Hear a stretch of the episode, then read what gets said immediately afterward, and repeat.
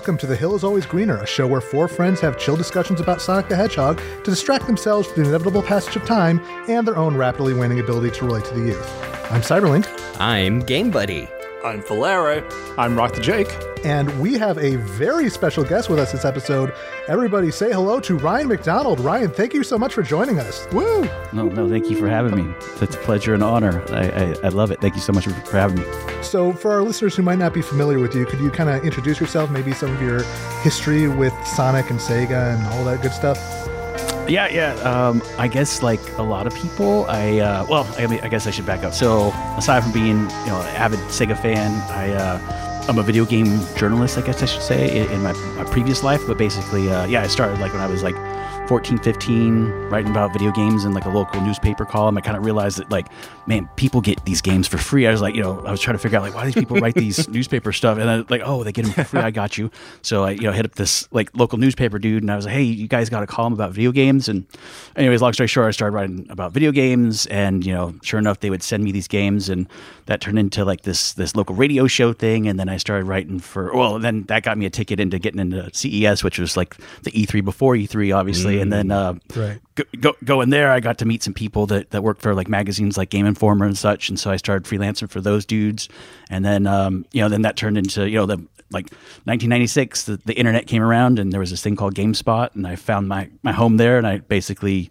worked there for like almost like 20 years basically to like 2014 and and I still I still dabble in the video game business a little bit here and there but uh that, that kind of brings me up to, to here we are today on on the the hills always greener. But uh yeah so yeah that's about my, my brief my brief history of the video game industry. And then as far as like Sega goes you know I obviously was just like everybody else. You know I, I was I was hooked from the Sega Master System. Obviously, I loved. I got my hands on that. It was like the, the Sega Scope 3D version, right? It, was, it came in the big giant box, and it had like the, the light phaser, and it had the 3D glasses, and that thing was awesome. And so you had like Missile Defense 3D, but yeah, like Action Fighter. Like I mean, there were so many great games for that thing, like the Spy versus Spy stuff, um, Phantasy Star. Like it's crazy to think how many fantastic games were on the, the Master System. But yeah, then obviously later on, then the, the Sega Genesis came out, and that was pretty much like you know, like the greatest thing. You know, yeah, was, when you stop and think about it, man, the Sega Genesis lasted for a really long time, and there was like so many good games from the start to like the end of it. Like I was, you know, a huge fan of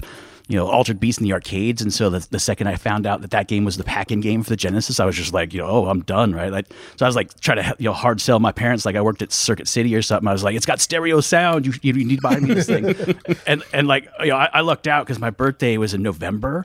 And so that just is like like the magic month if you think about it for like game, oh, you know, game yes. console releases, right? Oh, yeah. So it was like it was I would always like it was just like hit it real good, right? And so like my parents, I looked out. My parents, you know, they got me like a Sega Genesis, or whatever, and and then, you know I can go on and on about the games, you know, from the beginning of that stuff. Like I remember Last Battle was like one of those games that was weird but awesome at the beginning, and then and then but it was weird because if you think about it, because I was an Altered Beast pack-in kid you know, Sega kind of like went by me, to be honest. Like when it first came, you know, it was like it came and like a lot of people, I think, first introduction to Sonic was the fact that they got a Sega Genesis that had Sonic mm-hmm. with it. So for somebody right. like me that didn't have that game, like Sonic kind of went by me at first, to be honest. But but you know, later on it was like you know obviously I played me some Sonic, obviously Phantasy Star Two, The Adventures of Batman and Robin. I mean there were so many great games for that thing. And then later on, you know, they mm. yeah, so I got way into Sonic CD for the Sega CD when it came out. But um, yes. anyways right? And then it was like, and it was wild because I think that was like right around like, I mean, man, we're getting a little little far ahead in our history already. But like like '91, I got this uh, job. I was probably like 14 or 15 at a local video game store called High Tech Game Center, and it was like the best thing in the world because it was like you know we rented games, we bought and sold games. Uh, we let people come in and play you know, games on the TV for like you know a couple bucks for like an hour or whatever it was. Um, so between that, you know, I obviously blew all my money that I made on like everything I get my hands on, like you know, Game Gear, TV tuner, and then it was like you know later on it was like you know I spent a fortune on the Nomad. Yeah, it's, yeah, it's, it's crazy because that's like right around the time that like you know I started transitioning into to writing for newspapers and stuff and getting you know into CES where I shouldn't have been as a kid, to be honest, right? And like check it out, you know, like I, I, you know, probably like I wonder how many people actually put that Sega VR on their face, but you know, I was, I was I was one of those people. I got to put it on and try it out, and like I remember all that stuff, and it was you know fantastic. Like um, that CES where like Sega had the Sega you know CD there, and they had like you know Batman Returns, and it was Cool World, and like yeah, like it, they were like the kings of that show. But uh, but yeah, I could go on and on. Um, I'm, I'm sure I'll you know we'll talk more about it. But that's that's my I, I would say all the the broad strokes until you know that's when I started working in the video game industry and we started doing stuff like you know like the Saturn. Like we were at I think the first E3 where they announced the Saturn while we were there, and it was just like you know, not only announced it, but it was or that it was out. That's right. They, they were like, oh yeah, by the way, it's out. And so I remember, Yep. Oh, and it was like this like super crazy thing, and we were just like, what? And, like we just literally jumped in the car and like drove to like the nearest Toys R Us to try, to go get one. But um, but yeah, so so I'll, I'll wrap up my Sega there because we're starting to get into I think some of the neighborhood we're starting to get into is the the, the Saturn and obviously the Dreamcast, which is where, what we're here to talk about today, right? I find it funny you brought up that uh, CES Sega CD demo with like Cool World and Batman Returns on it because I wa- like somebody dumped that uh, ISO like maybe a couple of years ago, and I swear I watched that not three days ago, just completely out wow. of nowhere. So that's right fresh in my memory. I know exactly the one you're talking about. Oh yeah, there was like they had like I think it was like Joe Montana and like yeah, it was it was crazy like all that stuff during that time. Like Sega was still the king of the world. Like if you think about it, it wasn't until that Saturn business came along that you know they were they were you know they that they were the top of their game, right? So uh, Yeah. yeah. It was. Uh, it was. I, you know, one quick story I'll tell you that I, I've never told this story, but I'll tell you guys this one. That, you know, around this time I was, uh, you know, writing for these newspapers or whatever, and like this young lady worked for Nintendo, and just like you know, people talk about the Nintendo versus Sega thing and like how real was it. This is this was the moment I knew it was like definitely real. Was um, so think about it, I was just some kid. I was really like 15, probably you know maybe 16, but I don't think so. I was like like 15, and I remember this lady that worked for Nintendo asked me, "Hey yo." She's like, "You got a press pass, right?" And I'm like, "Yeah." And she's like, "So you go in the press room?" And like, just to give everybody some context of what the press room at CES was like, it was this room that basically had all these giant binders. Because like, think about it, this is like back in the day before like the internet, right? So there was just like giant binders that these companies would like have in this press room. And it was basically you know like so Sega would have a binder and you would open it up and it would have like all these press materials. So it was like you know press releases about the new products coming out you know all their you know sales figures all the stuff they would do. And it, it was huge I mean they were like big binders filled with information right? And they had like tons of them right and so yeah, you know, obviously the fancier ones, you know, you know, you, you get the idea. But long story short, you know, press people could go in there, but people that worked for like say Sega Nintendo and stuff, they didn't go in there because obviously they weren't members of the press. But I remember this lady asking me, she's like, "Hey, yeah, so when you go in there, if you see like the Sega press kits or whatever, she's like, just feel free to just like nudge those right into the trash." Oh and, like, you know, Oh my goodness. And it, was like one of those things you're like, you know, as a kid, you're thinking like, is this lady like fooling me? Is she like trying to like test me? Is she like kidding me? Like what's happening? but it was like, you know, I, I, to this day, I swear by it. I remember looking at her face and like she was like hundred percent serious. She's like, yeah, so go do that, basically, right? And I was just like, oh, okay. And so and, and I remember walking into the press room and it was like, you know, I was going to go to the press room anyways because they had like free cookies and like coffee or whatever, right? But um. And I remember getting in there, and I did see the stack of like, you know, and it was like, no way, you know, like that's just like, and, you know, and, yeah. So I didn't do it, obviously, but uh, but yeah, I thought it was, you know, always interesting that she did ask me to, you know, did she ask other people that worked at the press to do that? That were young kids, you know, and like, and like, did they do it? I don't know, but uh, I always thought that was pretty pretty awesome. But uh, but yeah. Tried to recruit you to do some light corporate subterfuge, Right, right. draft you into the console wars officially. but uh, but yeah, Sega Nintendo were both two of the two of the two of the first companies that definitely sent me games at home when I was a kid, and uh, so yeah, so I can't I, can't, I couldn't hold anything uh, against them by by any means, but uh, but yeah, so there's my my my quick uh, Sega history if that if that helps us get started there. Well, that is fantastic. Thank you so much. Isn't it that. nice having someone who was actually there and knows things? Yeah, I know, right? I love all our other guests, but this is someone who's actually there during the war. during the war. They're on the front lines. It's actually fascinating to me to find out someone that actually was like drawn to the Genesis by Altered Beast. Like we were just joking before, like, oh man, yeah, when they changed it to Sonic, that's when it when it really kicked off. But no, apparently, like some people really love that one. Guess that was a different time. Oh yeah, no, because I remember going to it was like even Toys R Us, and it was like the display game they had was Tony La Russa baseball, and it was like you know you saw it sitting there in the case, and like Tony La Russa was on you know display mode or whatever, and it was like it was like if I remember right, it was that, and I think I was looking at a, a TurboGrafx 16 next to it too with like Legendary Axe or whatever. Yeah, I just remember Sega was clearly the choice, and, and yeah, like I said, I had the arcade experience, so playing Altered Beast in the arcade you know, just you know, there was no question. It was like if I could play that game at home, then it was like you know, that's the funny thing as a kid, you always think that like if I could just get this one thing, right? if I could just get this Sega Genesis with all, Mm-hmm. I will not need anything ever, ever again, right? And it was like, I remember thinking that 100, percent right? And then it was like you get Altered Beast at your house and you you go through it like once or twice. You all right, now I need to, I need something else, right? And it was like, but um, but yeah, no, and yeah, and that was the thing that you know, that was amazing about that system, right? It was just like there were so many great. I mean, Shinobi was an arcade game, you know. Later on, we got Shadow Dancer. It's like, yeah, I mean, Oh yeah. there's this one game that a lot of people don't realize, and this is going to tie us into our Dreamcast talking a little bit. But there's a game called. Uh, was it called General Chaos? I think it was an EA game. You guys remember General Chaos? General Chaos was an amazing game. It was basically like three dudes on one side, three dudes on the other side, and it was like this like real. Um, I don't want to say a real time strategy game, but it kind of was. It was almost like. Um, yeah, it was like you're steering these three guys to like throw grenades and like shoot at each other and stuff. And it's funny because like if you think about Power Stone later on, I know it's kind of a stretch in terms of like the mechanics in some ways, but uh, maybe it's kind of just the isometric view in some kind of ways. But yeah, I mean, I think that was we're talking about the Sega Genesis game, but um, yeah, there was just so much. There was just so much to that system. It had so yeah, it had legs for days, as they would say, right? Like, and then and you know.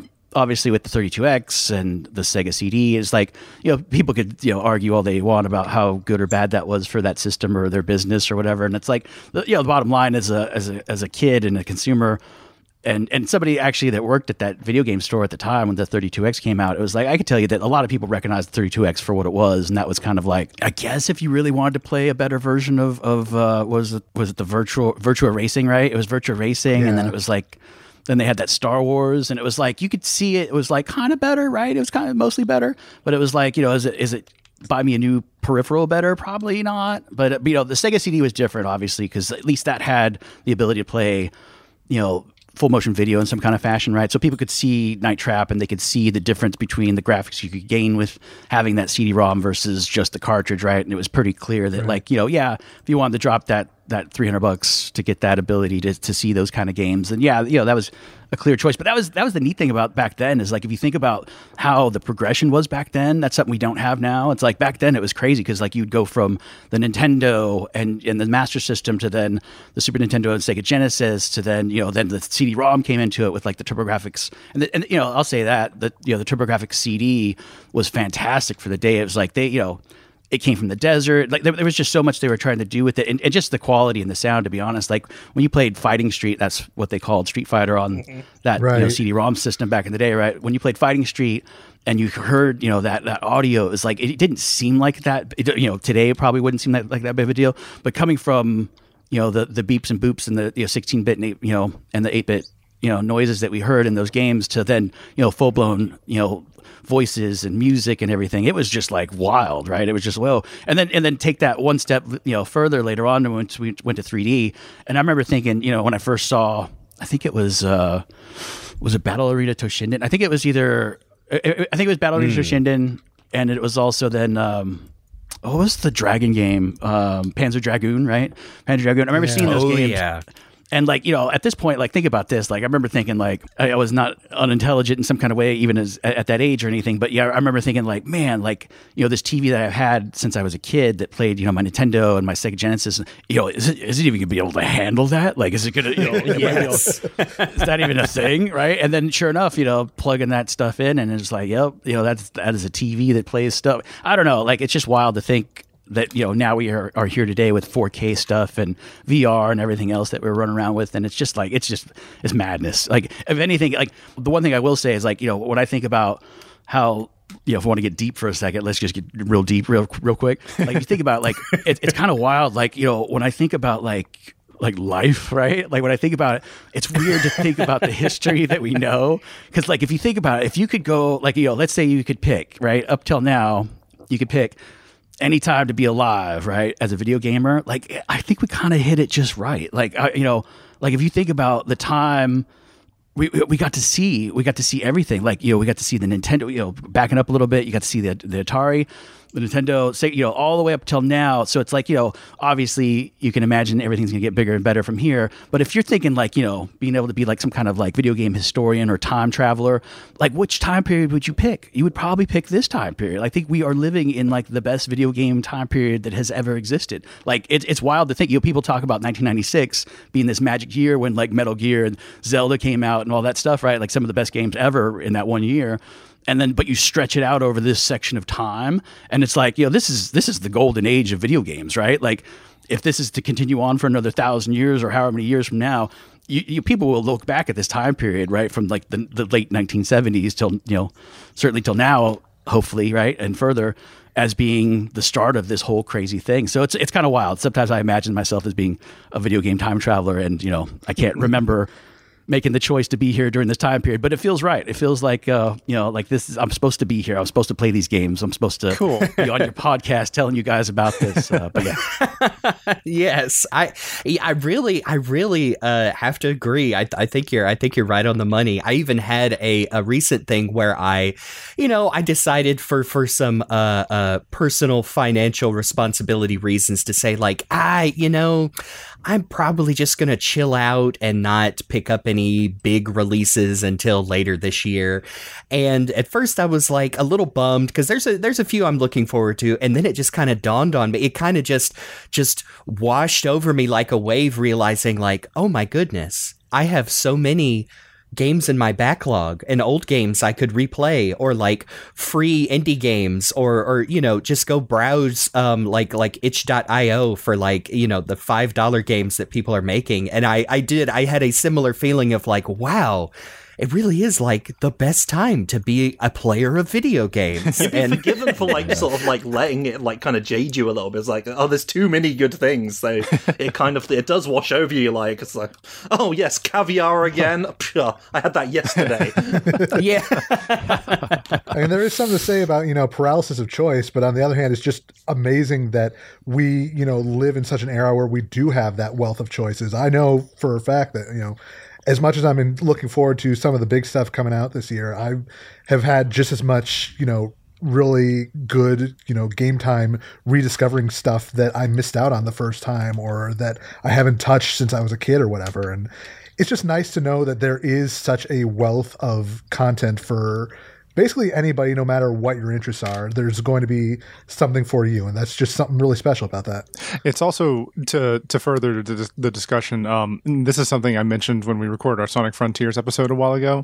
That we really are living in like an amazing age for gaming because we have this new crop of game developers and like idea makers who essentially grew up playing the same games that we all did. And so that's why we have stuff like Breath of the Wild and Sonic Frontiers and the God of War reboot and just like we and you know those are like the big AAA titles and stuff like that and we're stepping into this new era of video games that's essentially made by our peers and it's amazing. I think the other thing that's is fa- fantastic is we're also starting to get to relive some of these games in a different way, right? So it's like I don't know if you guys have played, you know, there, you know, there's been a couple of them, but there's been a couple really good versions of like the Legend of Zelda made in VR now, right? And it's like being able to do mm-hmm. that in VR, or like you know, they just came out with like a, a straight up version of Half Life that they they have redone. I think it's called Black Mesa oh, or something yeah. like that, right? Yeah. Um, oh yeah. Or even like the um like some of the uh, like the Mario 64 decompilations and, and unofficial PC ports like that too. Oh yeah, I mean like yeah, like all that stuff is just so incredible, and it's like. I mean, like you said, like some people, you know, like one of the, the coolest things I played last year was a mod for, I think it was a Half Life Alyx mod called the the Gunman Chronicles, and it's, it's just this guy that makes these mods for Half Life Alyx that basically turn into a section of like what's it like to be John Wick, right? And it's like, Ooh. I mean, that's just some some dude, that's just some guy somewhere making that stuff, and it's like, I mean, it's just it's yeah, yeah, like between that stuff like you're saying, and then like over on the like the Quest side, if you if you're looking at the Quest, they've got that App Lab thing, and it's like the App Lab thing is basically you know people experimenting and making little playable like demos and games and stuff, and it's like all that stuff's free, and it's like between i mean yeah you could honestly between that stuff and i mean you could actually probably get away with not really pay, paying a, a, whole lot of money for for for games these days if you were just bouncing around between the free stuff you know but um yeah yeah like you said it, it, it is an incredible time to be alive yeah by all means but it's not the 90s, so I'm upset. Let's go back there to talk about this. All right, all right. to the, the the very end of the 90s anyway. That's Yep. true. Oh no, no! Now you made me sad again. we we do have to warp back to the very very late 90s because this week we are talking about the Sega Dreamcast. Pour one out. Yeah, the Dreamcast is one of those systems that I unfortunately did not have back during its heyday. I did not get mine until probably a decade or so after it went off the market. But it was one of those things that I always admired from afar. Like I have distinct memories of coming across a demo kiosk in like a circuit city and playing that first boss battle from Sonic Adventure and just being completely mind blown. And th- there there might have been a time where I would have gone with that, but you know, when you're a kid, it's basically like okay, your parents will get you one game console and you've got to commit to that for the rest of the generation. And by that point, our family was already an N64 house. So, you know, which fine by me. Some of my favorite games were on that system, but yeah, anytime they sent pro- anytime they sent you Sega stuff in the mail, you had to shove it in the trash. That was the rules of the house. yeah, like the Dreamcast was always a fascinating system, even as somebody who didn't own one at the time. And I still think that it is like one of the just generally coolest systems ever made, even if it was, you know, incredibly short lived. I, I think I've shared the story before, but it just sticks in my mind forever that ah, I can't recall. It, it had to have been some magazine that a friend shared with me, or or it could have been TV coverage of the announcement on some some channel. But I remember finding out about the Dreamcast coming out like pretty early in 1999, and like almost bringing like a business proposal to my parents saying that I would I would like to start earning money to put towards purchasing this thing. And so I was doing, you know, extra chores and oh man, I think even um had to be talked out of like uh putting up at our I think it was the bulletin board at our church like, "Oh, I'll cut your grass for some money." and my parents having to be like, "You're 10 and uh, we don't really want you going over to strangers' houses to do that just yet. Um, but when when the date come came, I think uh, I think I'd only managed to save up about half of it. Um, and so of course my parents, like I'm sure, just saw how destroyed I would have been if if I'd have failed. So they they paid the other bit, and I remember we went to the the our local mall and picked it up on nine nine ninety nine from our local Babbage's, and got home, hooked it up. Think yeah, in a couple of weeks we were be we would be moving. Uh, so that was like our la- you know our the, my last big life event in that house, and it was not until I got it home and you know booted up Sonic Adventure for a couple hours that realized, oh wow, you need one of those little memory card things to save your game. So. Same same thing happened to me with Kingdom Hearts on PS2.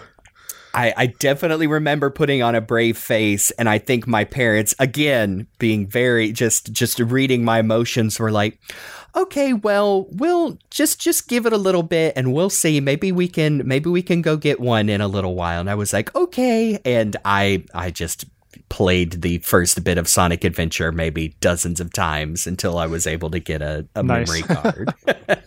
oh yeah, it was happening. It was happening many times for you. over and over and over. the, you know the, the- the thing for me is i remember it was almost like there was like three time periods when we talk about the dreamcast and it's like because when you talk about the dreamcast you got to talk about the end of that saturn it's like when when sega pulled that move with the saturn like a lot of people don't realize that they kind of and i don't even think we realized it at the time to be honest but like they kind of like sealed their fate in some kind of ways with some of those retailers right like the way they did the Yeah. saturn a lot of people, you know, don't realize that there was a lot of retailers that missed out on those sales, and they kind of like felt burned by Sega, and so that was kind of like right then and there part of the end of the road, right? Because like even with the Saturns themselves, it was like some of the retailers re- refused to sell that thing because they you know weren't in on the day one surprise, right? So. Like that, mm-hmm. you know, that's kind of like the first thing. And the second thing is like if you remember Sega's atti- you know, attitude in their marketing and everything up to that point, in some kind of ways, aside from like the weird Saturn stuff was that you know everybody you know knew Sega, and like they knew it was like this edgy kind of hardcore, cool, you know, badass kind of thing. And so like I remember when we started hearing the rumblings about the new system, you know, it was kind of like, you know, some of us I think were in the hopes of like, you know, it's going to be like the Genesis 2 or whatever. But like, I think if I remember right, they, I don't know if they did or somebody did. It was like one of the re release of the Genesis, I think was called Genesis 2 or something like that. And it was like, oh, they kind of burned that name, right? So, long story short, when you know we got closer to finding out more about the system, and we you know started hearing about you know specs and you know online and you know all this wild stuff, and it was like you know we were all hopeful and. And then we, you know, especially when you heard the, the, the code names, right? There was like two code names that kept on going around. It was like Katana and Black Belt, and like we didn't know exactly you know some of the stuff. And you know obviously over time we, we realized that there was two systems right? There was the one that was the black belt which i think because they called the the saturn 2 in some ways. And then there was obviously katana which is what we would find out to be the dreamcast later. Right. but like long you know long story short like that stuff was coming. And like we were we were excited. And there was also this other weird thing that was happening in video games around this time that that is is kind of weird that you you know you might not think about it but it's weird. I, you know I remember distinctly because the Saturn was like Sega's thing. It was like they were going to make it like a an entertainment like moment. They were going to make it like uh, this moment where like like video games and movies and TV all came together in like one big thing. And like so if you remember like there was like you know especially in Japan right at first they were doing like this really big push to have like movie stars and like you know television stars and stuff like surround themselves around like you know like the launch of the Dreamcast. And so like if you remember like there's this big giant launch party they did in Japan for the Dreamcast announcement. And it was like yeah they had all these celebrities there. And like they really played it up this whole like celebrity thing. And like you know that that's why I, you know I say that there's like three distinct periods of the Dreamcast history that I remember. Because it's like there was this whole Japanese thing that was happening that was very different than what was going to happen later in America. And that was like them doing like this weird push toward like uh, you know it being like this mainstream thing that everybody needed. It was going to have this online component to it, which was a first for you know this console in this kind of a way. And like you know the ad campaign, I don't know if you guys remember in Japan was like pretty wild. They basically had like it was the Japanese. Oh, I don't remember that dude's name. There's there was the Japanese president, like straight up like the real dude. It was uh His name was Hidekazu Yukawa. He was the managing director at Sega. He not only starred in those commercials, but also made an appearance in the Shenmue titles as himself. He sadly passed away in 2022, but we have included a compilation of those commercials in our show notes. that dude, he was the star of like those commercials. And like basically those commercials, if you guys don't know, were pretty much him like, you know, walking down the street and he like overhear like school children like saying like, oh, the PlayStation is, you know, is, is, you know, fantastic or whatever. And he kind of like put his head down, right?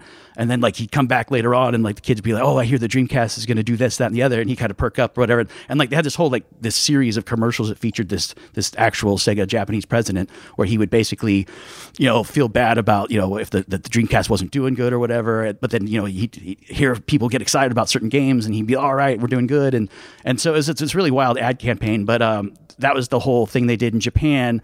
And, and that was the bummer thing. It was like that launch in Japan, right? The launch in Japan only had like I think it was like four games. It was like Godzilla. Oh, it was it was it was, it was, was there a Virtua Fighter? Yeah, it was Virtua Fighter, and then there was like that Pen Pen Triathlon game or whatever it was. But um, Yeah. but yeah, so it was like kind of terrible. It was like it was like there wasn't that many games. You know, sure there was a bunch of games on the hook and people knew they were coming, but yeah, it was a really not so great launch. And so I remember that was the thing for us. It was like you know the hardware was great, but you know where were these games? And so you know they looked out in America because you know we're talking about like I think it was like. It was it was it was just like I think it was like you said nine ninety nine right oh yeah that was right it had that genius marketing plan nine nine ninety nine right in the U.S. in Japan it was not as great right ninety eight was whenever that happened, right? And so, and then, uh, but yeah, when 999 happened in America, like by then they had Midway on board, they had Capcom on board. Like Bill Gardner at Capcom was a huge fan of the Dreamcast, and like they had that's why they had like Power Stone, and that's why they had uh, they had what, they had like three games I think from Capcom. I can't remember the other ones, the Capcom, Marvel vs. Capcom or something. It was Power Stone. It was uh, what's the other one? That's the one I remember because you know the other launch games. You know they had Mortal Kombat Gold. They had Soul Calibur, one of the best launch games Oh, of all time. totally. You know Hydro Thunder, uh, NFL 2K, Sonic Adventure, Natch. Ready to Rumble. Like it was, it was an incredible lineup. Oh yeah, they had like yeah, they had like you know it was like nearly twenty games or something crazy. They had that rally game. They had tons of of great games in the U.S. launch, and they and they tried to do a little bit of that. You know, I remember that that entertainment angle where they were trying to sell the Dreamcast as more of a thing than just a video game console. But like, um, but yeah, long story short, yeah, they had that It's Thinking campaign, if I remember right, in America that was kind of weird. Yeah. But like, Oh, uh, yeah. right, like that stuff was wild. But like, um, I, I love those commercials where they go inside the Dreamcast. You see all the characters hanging out. Like that yeah. was such that was such a formative memory for me back in the day. Man, stay off the light speed. My bad. Sonic Adventure on Sega Dreamcast. It's thinking. But th- I mean that, that moment though when, when they first came out with that name and they announced that it was actually going to be called the Dreamcast, I remember we were like, I know it's you know probably ubiquitous now because we hear it and stuff, but back then we were just like, oh what? Like at first we were just like that sounds like a mistake, right? and it was like Yeah. right? It was like Dreamcast. Like, I, I get it, right? I get the idea, but it's also just like, you know, what happened to Katana? What happened to Black Belt? What happened to Kicking Ass? Yeah. That's right? And so like that was the thing. We were like, oh, but you know, whatever. And I, if I remember right, they actually that was pulled from like a, a contest they did. I think they had a contest where like five thousand people or whatever got to put their name in to name the next Sega system, and, and yeah, that's what they pulled out of the hat, I guess, right? But um, They actually had a poll, as far as I know, and that like Dreamcast was like the third most popular one, so they went with the one that the people didn't even like the best. So oh my goodness, that's Sega oh, that's even worse. thing. That's even that's wild. Can only I, I, I can only imagine it was the third most popular, but probably the easiest one to like copyright internationally. Yeah. Yeah, right. That's probably true. Like, uh, and it's weird. Uh, why did they have the what was the orange symbol in America and like the the the, the per- was it the blue in Europe? That yeah, there's a whole thing on that. Yeah, apparently there was another company that had a, an orange swirl for their uh, Oh. business in Europe, so they switched it to blue to, you know, get around that. I believe it's Tivola Games, if that's how you pronounce it. Yeah, I'd like a German. I think that's right. Where yeah. are they from? Well, either way, it's like because I'm looking at my Dreamcast right now down here with the blue swirl. my the only one here with one of those. I always thought that was interesting that it was different colors because I, I mean, now that I think about it, is it more red in Japan compared to the orange in North America? Mm. I, I looked into that because I had heard that as well. I my understanding is that you know it's orange everywhere, but the only like looks like a different shade in uh, North America because of just like Okay. printing quality and stuff like that. So it looks it looks the same in game, but not on the boxes.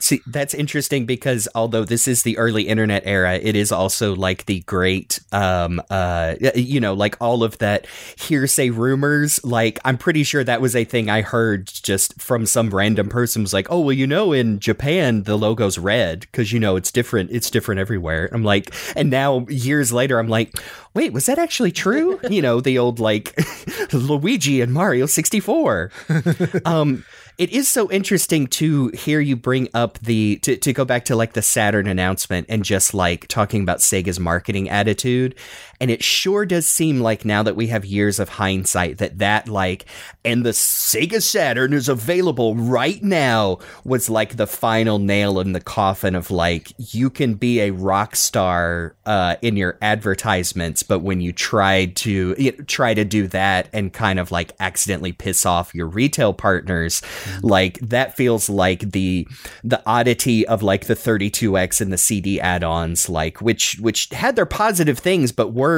like you said like pretty expensive and like uh, uh especially the 32x like never seemed like it had a real like uh, uh, like go to like this is what you get it for, and it, Right. it sure seems like that Saturn announcement was like, uh oh, like things are going to start going downhill for all you know. Sega does what Nintendo don't, as far as that that attitude. No, it was 100. percent And like you know, at the time, it was, I remember thinking like, yo, why why did that happen like that? And I think you know the reality was. You know, in some ways, I, you know, I'd have to say it was related to what happened later with the Dreamcast too, because if you look at you know, in some ways, it was just like you know, like the Dreamcast was like a like kind of like the best system at the worst time, right? It was like Yeah, it, yeah. it was like if if they you know because like you know, I'll say it out loud. I remember being I think it was the Tokyo Game Show like straight up a week was it like a week or two weeks after the launch of the Dreamcast in America. And like that's when they, you know, Sony dropped the hammer, right? That's when Sony was just like, "Oh, by the way, Yeah. here's the PlayStation 2." And like, you know, we knew as far back as like I think it was like 98 maybe, even that the, you know, kind of what the rumblings of the PlayStation 2 were, kind of, you know, I think at that point we knew it was going to be DVD player. So that was like already kind of like that sounds like bad news for for Sega, right? But then it wasn't until I think we actually saw the official specs that it was like 100% like, oh yeah, that's you know, it's like literally Sony just like want to let you know you got about you know you know depending on how you count the calendar, right? You got a year, you know, year 18 months before uh before the end. Yeah. and it was like we all knew it. And like, you know, that was the crazy thing. It was like I remember we did this launch special for for GameSpot TV and like we were doing this really big cool thing. You know, we interviewed Peter Moore and you know, we did this whole bit on all the games and like here are the five best games you should get. And like the thing was, you know, when it was coming down to like, you know, are, are we going to tell people to buy this thing? Is it are we going to say yes, we recommend it? And the reality was we did obviously because it was the best thing at the time. And so that was the thing though, is like but do we tell people to wait because the PlayStation 2 or even well, I think at that point, I think that the, the Dolphin, I think, was still a little ways off. Maybe I don't think that came out till like like, like 2001 as a GameCube, right? But like, Yeah, November of 01. right, yeah. So long story, but it was definitely the PlayStation being, you know, the the, the big. But but honestly, the, the reality was, you know, the Dreamcast was going to be fantastic until the PlayStation 2 finally did come out, and then it was going to take some while for them to fill that library with games you wanted to play, right? So for us, it was like, you know, the math works out to is it worth the money to you for this amount of time before you're not going to care about it, right? And it was like that's you know that's kind of the way we looked at it in some ways. I mean, we were all fans, obviously. I was playing Ready Rumble every day. I was playing NFL 2K every day. That was the interesting thing too. Think about this. That was uh, that was really kind of the first online console. So it was kind of wild. Like you know, we had th- these these walls between some of our publications, like you know, GameSpot's you know Snake Mongoose things with IGN, right? And so like, but that but the reality was, if you wanted to try this online business, you had to play with people that had this box and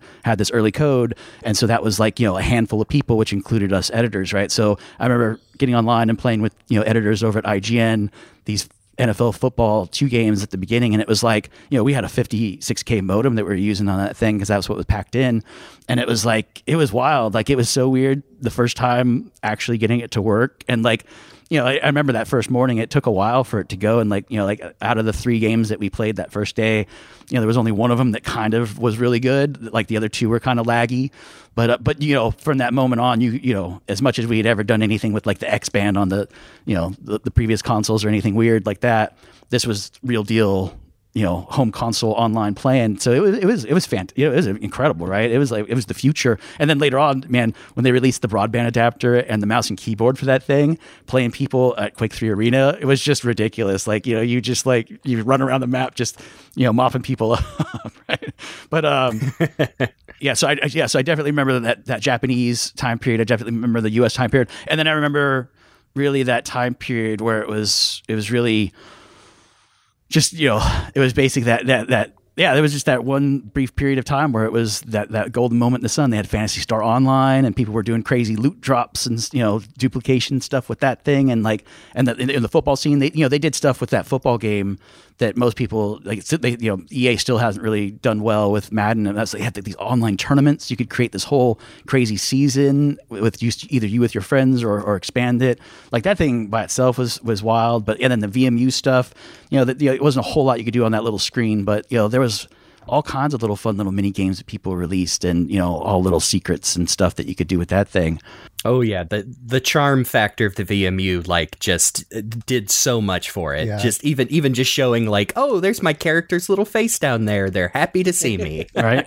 oh yeah, no, that yeah, that thing was fantastic. I mean, we had Seaman, like you could do, you know, you yell at Seaman through your microphone and, and then take him on the go with the VMU stuff. Like, yeah, there was all kinds of wild stuff. And, and the weird thing was, you know, and this is, you know, not to rush through the Sega lifespan in, in, in one short breath, but like I do remember later on, you know, when uh, believe it or not, we were actually in the building the building we were at, I should say, was where Sega moved to. So it was wild because before that it was just it was just known as the Townsend Center or whatever, right?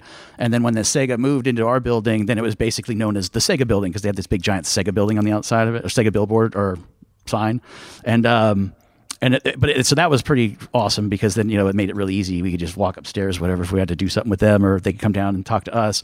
But the the wild thing about that was then later on, once you know the ship had sailed and it was all over, I remember they had this like super wild sale, and it was like Oh my goodness! right, it was like The- super nuts. So like yeah, they just.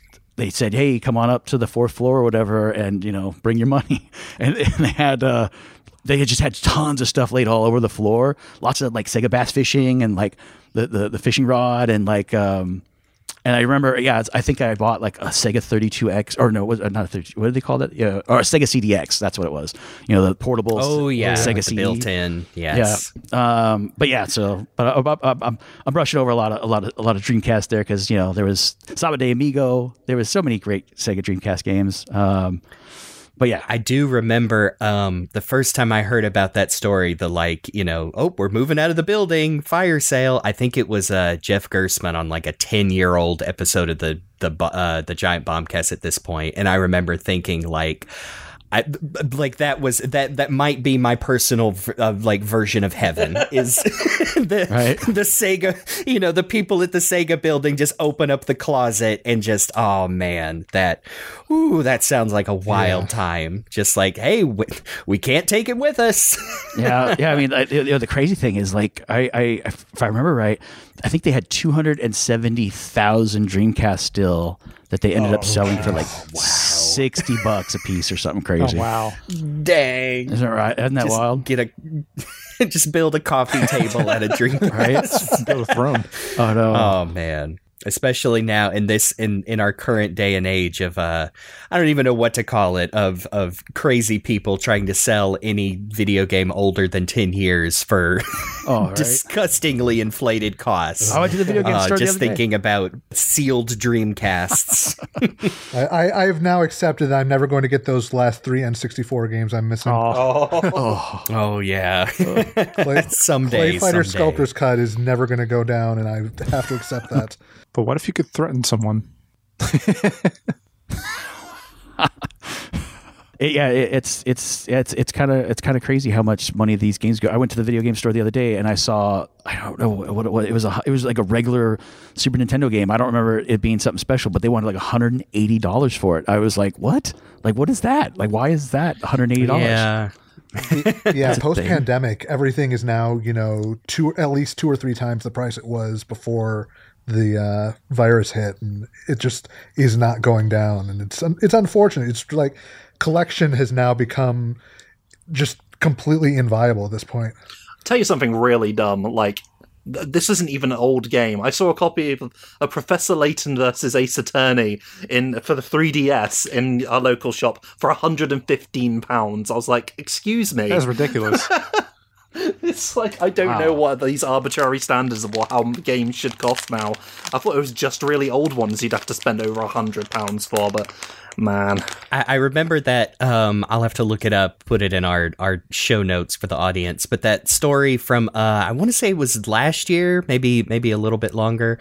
But of the the the guys like getting all their games like professionally graded, but then the like like conspired together, like okay, now I'm gonna list this copy of Mario 64 for like five thousand dollars, and you're gonna raise the bid up on it, and like at least made me feel less crazy that oh okay, there are people just trying to like uh, you know kind of like with old comic books and whatnot, like the old thing saying that like oh, a Superman number one is worth as much as someone will pay for it, which is more every time. But yeah, it, it really is unfortunate because, um, like you said, there is so many, so many games available that like, I just want people to be able to play them. And like, I would sure hate to think that like someone who wanted to start collecting would just not even bother because it's just so uh, not viable anymore. But there, there, there are other options out there for people. You know, we, we, we always, we always hope that, that companies make their games like available, even if that is just digitally through programs. Like,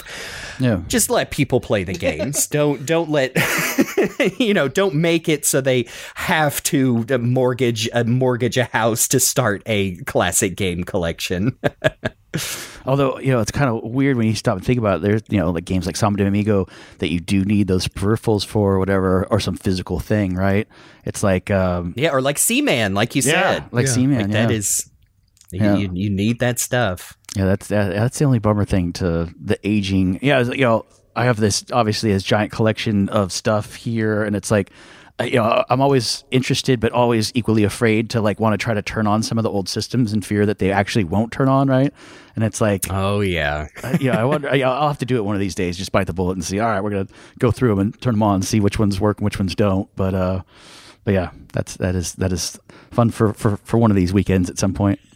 Yeah, I, I have taken to doing that with my old consoles as well. Thankfully, I haven't had any dead ones yet, but it's gotten to a point where it's like, okay, I have no idea how long the save batteries on all these cartridges are going to last. So I'm gonna start. I'm gonna start dumping all my carts and all my saves just so I know they're safe somewhere. You know, maybe get a flash cart, put everything on a sti- like a micro USB so I can, you know, pop it in there and th- I know those will be safe for a good long while. I don't have to worry about each one going dead. Those original save files, they, they feel like a part of you sometimes. True. oh, goodness. I, I need to save all my RPG saves where every character is named Butt. Extremely important. I I had an incident with my N64 recently uh, before we recorded our April Fool's episode about Mario 64, and um, and, and at first I thought like maybe there's just some dust something because like the audio was like getting all really loud and corrupted. And then I tried swapping in a couple different N64 games and nothing was starting. So I'm hoping the N64 is not dead. Hopefully it just needs a little like isopropyl alcohol swipe. But yeah, I, I really want that sucker to still live.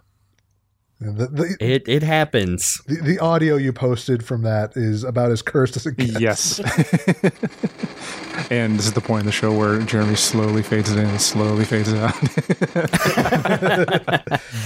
I know I did too. I I mean we're we're kind of just jumping around, but when I I did uh, uh, several years ago uh, replaced my I don't have my original Dreamcast, but decided like if I was going to have one classic console to like relive that era, I, I wanted a Dreamcast and found one and basically fell down the rabbit hole of all of the things that can immediately go wrong with a console that old. And so those were some of the first investments i put into it was to replace some you know the uh, uh the internal battery and the fan and uh, the power supply etc etc because yeah, I mean, again, not to get too, you know, on the depressing side, but I mean, this this stuff is old and it will eventually quit working. Yeah. Um. So so it is. I, I, I'm glad there are lots of people who have, uh, I mean, dedicated their lives to like the preservation of this technology. Yeah, there's there's tons of times nowadays where I'll like turn something on or try to use something, and I'd be like, you know, if it doesn't work, I'd be like, why doesn't this work? And then like it'll occur to me like, because it's 25 years old. yep. Yep. I'm like, oh, that's probably true. yeah, I have, I have a I have an old Mortal Kombat arcade machine, and it's like I, I don't know why because the power supply just seems to die like once a year in it, and it's just like, you know, it's like you know I can play Mortal Kombat obviously in a certain a, a bunch of different ways, and so you know having this big arcade cabinet here is probably not you know the most effective way. I don't know, efficient way. I don't know. It's just I think about that one. I, yeah, yeah. The arcade machines are, are and, uh, know, but like whatever, because it's like you know they got the ever since the PlayStation VR VR two came out. You know, it's like that's the other thing. I, you know, I I I'd hung on to like when Gran Turismo three came out. You know, I don't know if you guys remember, but that was I'm pretty sure that was the one that it's either three or five, but there was the that was the 3D TV one. So if you Yeah. remember, Oh goodness. Yes. Yes. and I was like way into that idea. I was like, oh man, this is going to be just like racing a car, right? And so I remember, you know, like the whole the Sparco seat, and they, you know, that was the year that Sony was pushing the the steering wheel with the shifter pretty hard, and so like yeah, so I got the whole setup and everything, and, and you know, long story short, it wasn't that amazing. Like it was pretty cool. But like you know, it was like one of those things that like you know the 3D TV was a good idea, and then like I don't know, I I, I got the 3D TV. If you remember, like the other game that worked with 3D TVs that everybody was excited about was I think it was uh, Call of Duty Black Ops 2, and so that took advantage of 3D TVs, and so I was excited about that. But yeah, long story short, Gran Turismo 3D did not work, but but it did. I you know I'm glad I never got rid of the Sparco chair and like the little setup thing because then when the new one just came out for five, it was the same deal. You know, here's a new three hundred dollar or four three hundred fifty dollar steering wheel. You know, you can blow some money on and a fifty dollar gear shifter now, and like and like, but but but I'll, but, but I'll be honest, like you know that experience with that VR headset in that chair with that you know steering wheel you know it's it's it's quite unlike anything you know I, you know, I play everything i get my hands on obviously but like you know some of the, these other experiences are you know are something else you know like that gran turismo in that VR with that you know that setup, it, it is it is its own thing. You know, it is it is certainly a, a different experience. So I think that's the thing about games that's so neat nowadays. It's like there are so many different experiences, whether it's that or whether it's something sim, you know something like the Twilight Zone on the Quest, or whether it's you know yeah, there's so many good games. Yeah, I've been I've been kind of getting my hands on the Switch lately because you know I, I, hadn't really been big on the Switch to be honest. It's like there's so many things I play on, whether it's a PC, Xbox, or PlayStation Five, that like my Switch gets neglected a lot of the time. Mm-hmm. Um, but you know, I, I turned that thing on the other day, and you know, man, you know, Mario Odyssey is fantastic. Yep. Um, Oh yeah. uh, yeah, I, I freaked out the other day. Speaking of old stuff, I uh, I, I don't know if you guys ever got into any of the old pinball games, but there was this one that was called the Getaway High Speed Two from Midway, and it was like this fantastic pinball game. But like, long story short, I uh, you know, you know, I, you know, I'd played like Pinball FX and whatever, but somehow I had like not. It had slipped by me that this one game was available on. I think it was like there was like two versions. It was like one version was on Pinball FX and one was like Pinball FX3. Anyways, like when I first saw it, this is like literally like a few days ago. When I first saw it, I freaked out and I bought it on on Steam, not thinking that I would find it on the console in some kind of way, shape, or form. And so I was playing on my PC, and I was pretty happy. You know, I was pretty excited about it. But like, you know, my TV experience is, is just you know better to be honest. Anyways, long story short, I started. Uh, I, it, occurred to me at some point that like I should look over in that direction, and sure enough, it was available in this other Pinball FX three version or whatever. But the crazy thing is the games, you know, because there's a free trial, so I got to try it. But the crazy thing is there was a slight difference between the games. I don't understand it. It was like one was, I mean, you could clearly see that they were like the same, like like you know they like start up the same and everything, but like the the the difference between the two builds was like one was like darker, one was brighter, and I didn't, and I you know I'd argue that maybe the physics were slightly different, but um but yeah, then I you know the next thing I knew is I just spent you know twenty bucks right? Because I had to have the other one, so I bought you know one on each version right, but then it was like that it, there was somewhere around there that I started realizing that like what how many times like have I done that? There was you know a few games like that that I've bought in like multiple times across different like platforms or whatever, but like yeah, that's that's that's where it gets a little tricky. Is like, yeah, I own this game somewhere, right? Like, yo, like you said downstairs, I'm sure I have a cartridge of something that I paid digital money for at some point that is just probably ridiculous, you know, to stop and think about. But I'm rambling. Sorry. I, I mean, if this this is not the podcast that's going to call you out for that. I do not want to litigate how many times I have bought Sonic the Hedgehog 2 in some form or another. Yeah. Yeah. Right. I, I I've even had like recently like I was thinking, oh wow, you know, uh, they announced that second one. I should replay Hades, and then remembering like, well, I have it on the Switch, but oh, you know, they have that PS5 version. But the only difference is that it's at a higher resolution. But I do have a big TV, so Right. it really is a you are you are way constantly weighing back and forth justifying like should i just buy another copy of this game Oh yeah. Oh yeah.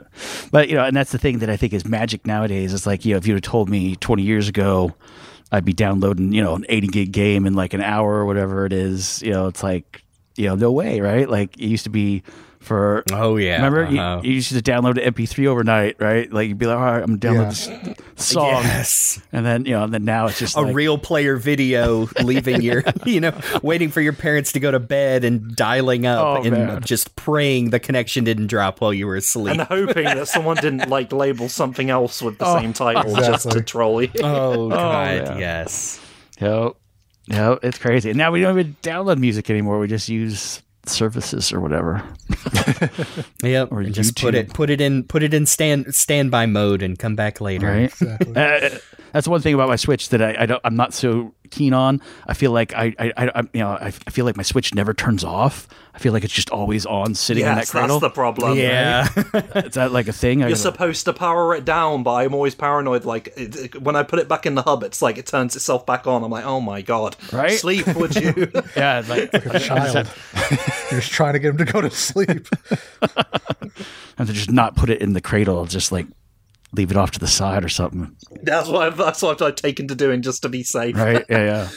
Oh yeah. Oh man, like we, we've talked a lot about you know the dreamcast as a system and all the cool stuff it did but like part of the reason why the dreamcast is so fondly remembered is that it might have one of the best lineups of games for any console period like just so many absolute classics a lot of stuff that you know you just some of it like not as much as I would like has been ported to newer systems. There's definitely some stuff, but like we still have not gotten a new port of ChuChu Rocket, for example, which is criminal. Yeah. Hmm.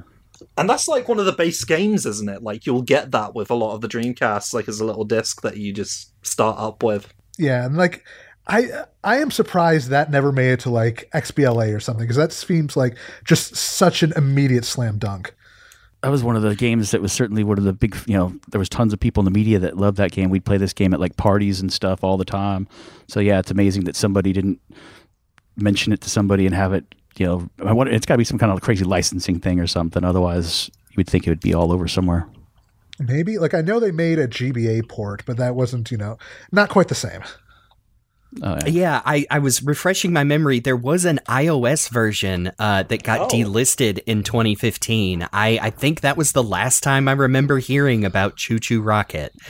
Oh man, that's a I, I- we have, we have touched on that in the show, but that is another thing as far as like uh, mobile games seem like such a boon and a potential like curse eventually um because that it's just so hard to preserve that stuff that yeah i had to like look up like oh no there was a there was a mobile version of this game that of course you can't play anymore but yeah, man, ChuChu Rocket's great.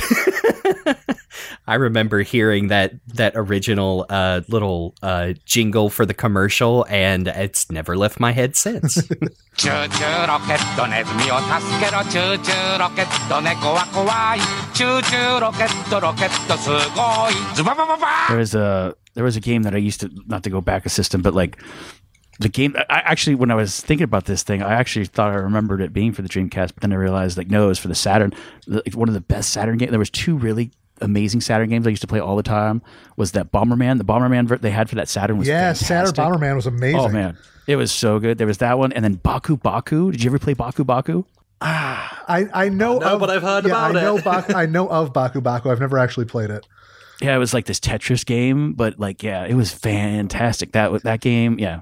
That that, that and ChuChu Rocket were the two games we used to play like all the time. Yeah, I I think I know of Baku Baku because it came packaged in as part of the Sonic and Garfield pack on PC. yep. I was about to say I I've definitely I can't say I've played it. I have definitely seen that that now infamous box art for Baku Baku. Oh yeah. Of the the scary 3D monkey model. Yeah.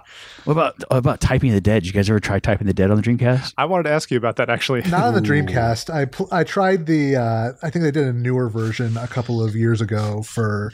I want to say Steam. I think it was an add-on for like that House of the Dead Overkill port or whatever. But Typing the Dead is another one that was like, what a bizarre idea. That's just Right. only Sega could come up with something like that. Especially for something that crazy of a game. I wanted to ask you, Ryan, if you had any like fun press stories about that. Oh, for like Type Typing the Dead. Like, well, the crazy thing is like Type Typing the Dead, believe it or not, was in the arcade. Like we used to go to Japan arcades. Really? They had- yeah, and they'd had and they had it in the arcade. That was where we first saw it. And so like it was one of those things that was just like, you know, I mean, because that's the other thing too, is like, you know, the Sega arcades, you know, with that Naomi hardware, I mean, that was like it was basically a Dreamcast, right? It was like basically had a Yeah. Dreamcast and an arcade machine. And so like um so that was the wild thing is like we used to go there, we see like, there was this game, oh man, you guys probably know exactly what it is. There was a game I saw in a Japanese arcade show that I freaked out over. I loved it. It was called mm, it was called I think it was just like Sonic the Hedgehog or something. What was it? It was a it was an isometric game, two players. Oh yes, uh, Sega Sonic? Sega Sonic the Hedgehog. Sega Sonic. Yeah, Yeah. I, I yeah, Yeah, used a trackball. Yeah, Yeah, the yeah. trackball. Yeah, yeah, that game was dope. And like, you had the trackball, and you just make them run really fast. There was that one, and then they also, I don't know if it was the same. No, it wasn't the same show, but that was also later on when we saw Sonic the Fighters. Right, that was an arcade Yeah. game. I, I Oh, think, right? yes. And then, uh, but yeah, like to answer your question directly, like. So that, that, that you know, I don't know if that, that answers your question at all, actually, but like, yeah, that, that's the crazy stuff we would see in the arcade. There was that. There was like a Fisted North Star game that was in the arcade, but then we'd see they'd, we'd see this stuff like in some way, shape, or form, obviously ported to the Dreamcast. Like you know, like we didn't think the Typing the Dead was obviously going to come out, but you know, sure enough, it, it, it did. You know, it showed up obviously, but um, but yeah. So I mean that. And then there was games like Ikaruga. Do you guys remember playing Ikaruga? That laser Yes. shooter. Oh yeah. Yeah. amazing. That- yeah, that game was really good. Like people bought the Dreamcast just for that thing, and like that was when people like freaked out over the VGA adapter. There was a VGA adapter you could get for the Dreamcast that you know obviously made it look a little cleaner, right? Instead of just playing on a CRT. But like, um, yeah, so that one. The, the Legacy of Kain Soul Reaver game I remember was pretty awesome. Skies of Arcadia, Yeah. people freaked out about. Um, Yes, yes. People That- still freak out about that game. That's true, right? a lot of Yeah, people I would love to see really that. want to see that Yeah. I would love to see that one get a port someday. I, I think I think I did the strategy guide for Code Veronica for like EGM two or something crazy. Like um, that game was fantastic. That game was really good. I, I was a huge you know Resident Evil guy. Um, so yeah, seeing Code Veronica and obviously getting to see and hear everything and the fidelity that the Dreamcast offered for for the first time was was something special. Certainly, the, the, the, one thing I got to touch on before we, we go any further is the NFL 2K games. I don't know if anybody remembers this or not, but you know, I, th- I thought I saw it in your outline that you know it's too bad they didn't get the, the EA stuff. Well, the, the one of the reasons why that EA thing was so touchy, and, and I don't know if you guys remember this.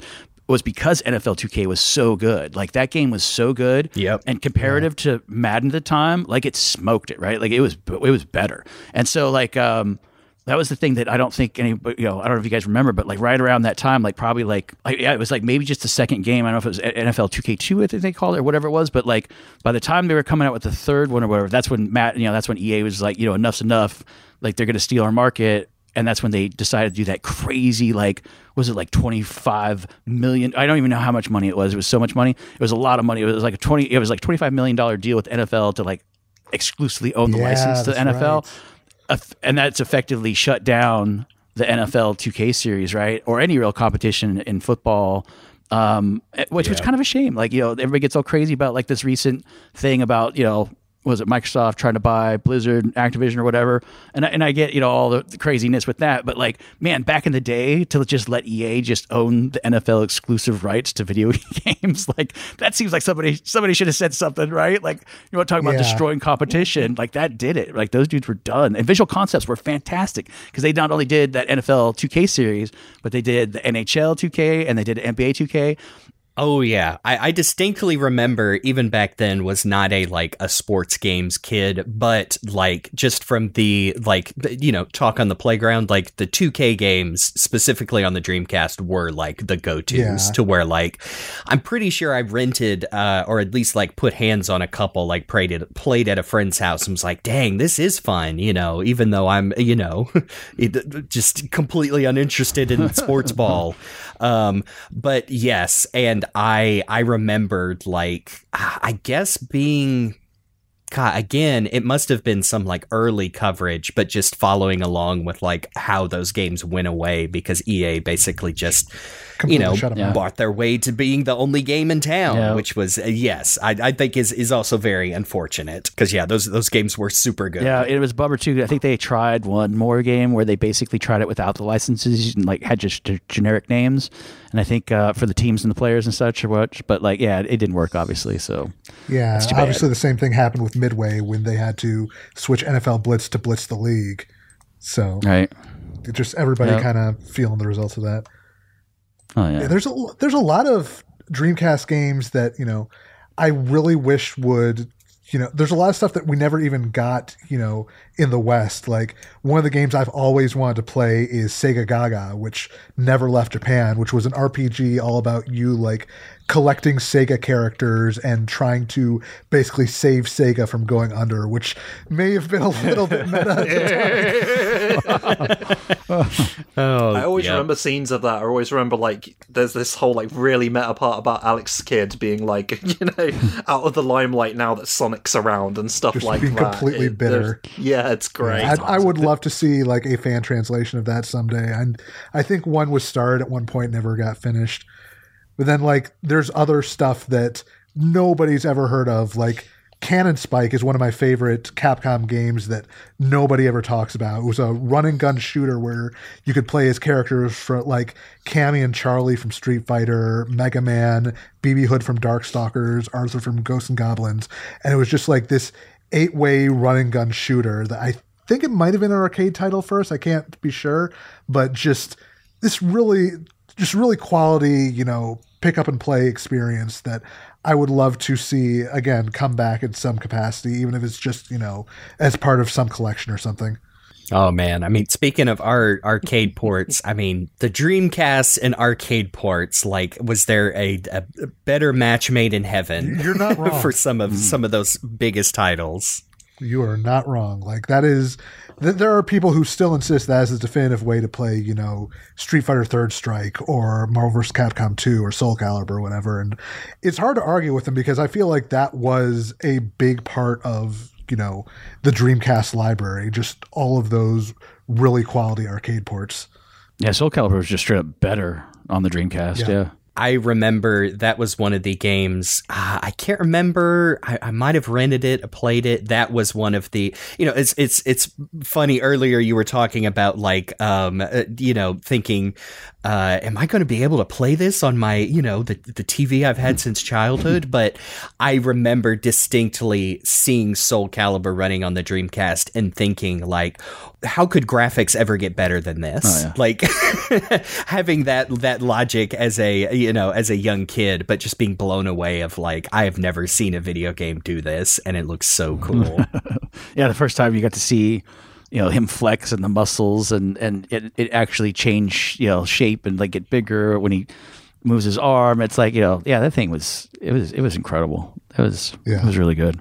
we, we we definitely have hours and hours of of dedicated on this show to Sonic Adventure one and two. But I mean that was that was definitely my launch title. Uh, I, I know the the other big series that I instantly fell in love with on the Dreamcast. Um, pretty sure, yes, it was after playing it at a friend's house, and I was like, I have to go buy this game for myself. Was Crazy Taxi one and two? Oh yeah. I, I I don't think I was a super big driving game kid either, but there was just something about Crazy Taxi that like made me want to get good at driving these these video game cars. Tho- those games oozed so much style, Yeah. um, and just the.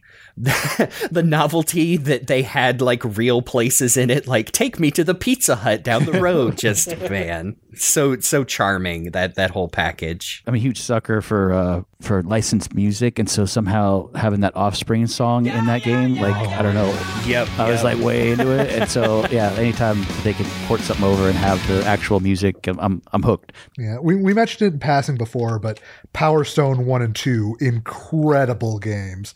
Like Yep. I'm not gonna get I'm not gonna, you know, start the argument of which one was better, one or two, but like both of them are just must have games if you are a Dreamcast owner. They're some of the most fun multiplayer experiences you will ever have for sure. Yeah, again, I was like arcade kid, so when Power Stone came out, I was uh, I was hooked. It was kind of the best of both worlds. A little bit of shooter, a little bit of fighting game, a little bit of you know some of the stuff we'd seen before. But it was yeah, it was, it was real tight. It was it was a good it was a good Capcom game by all means.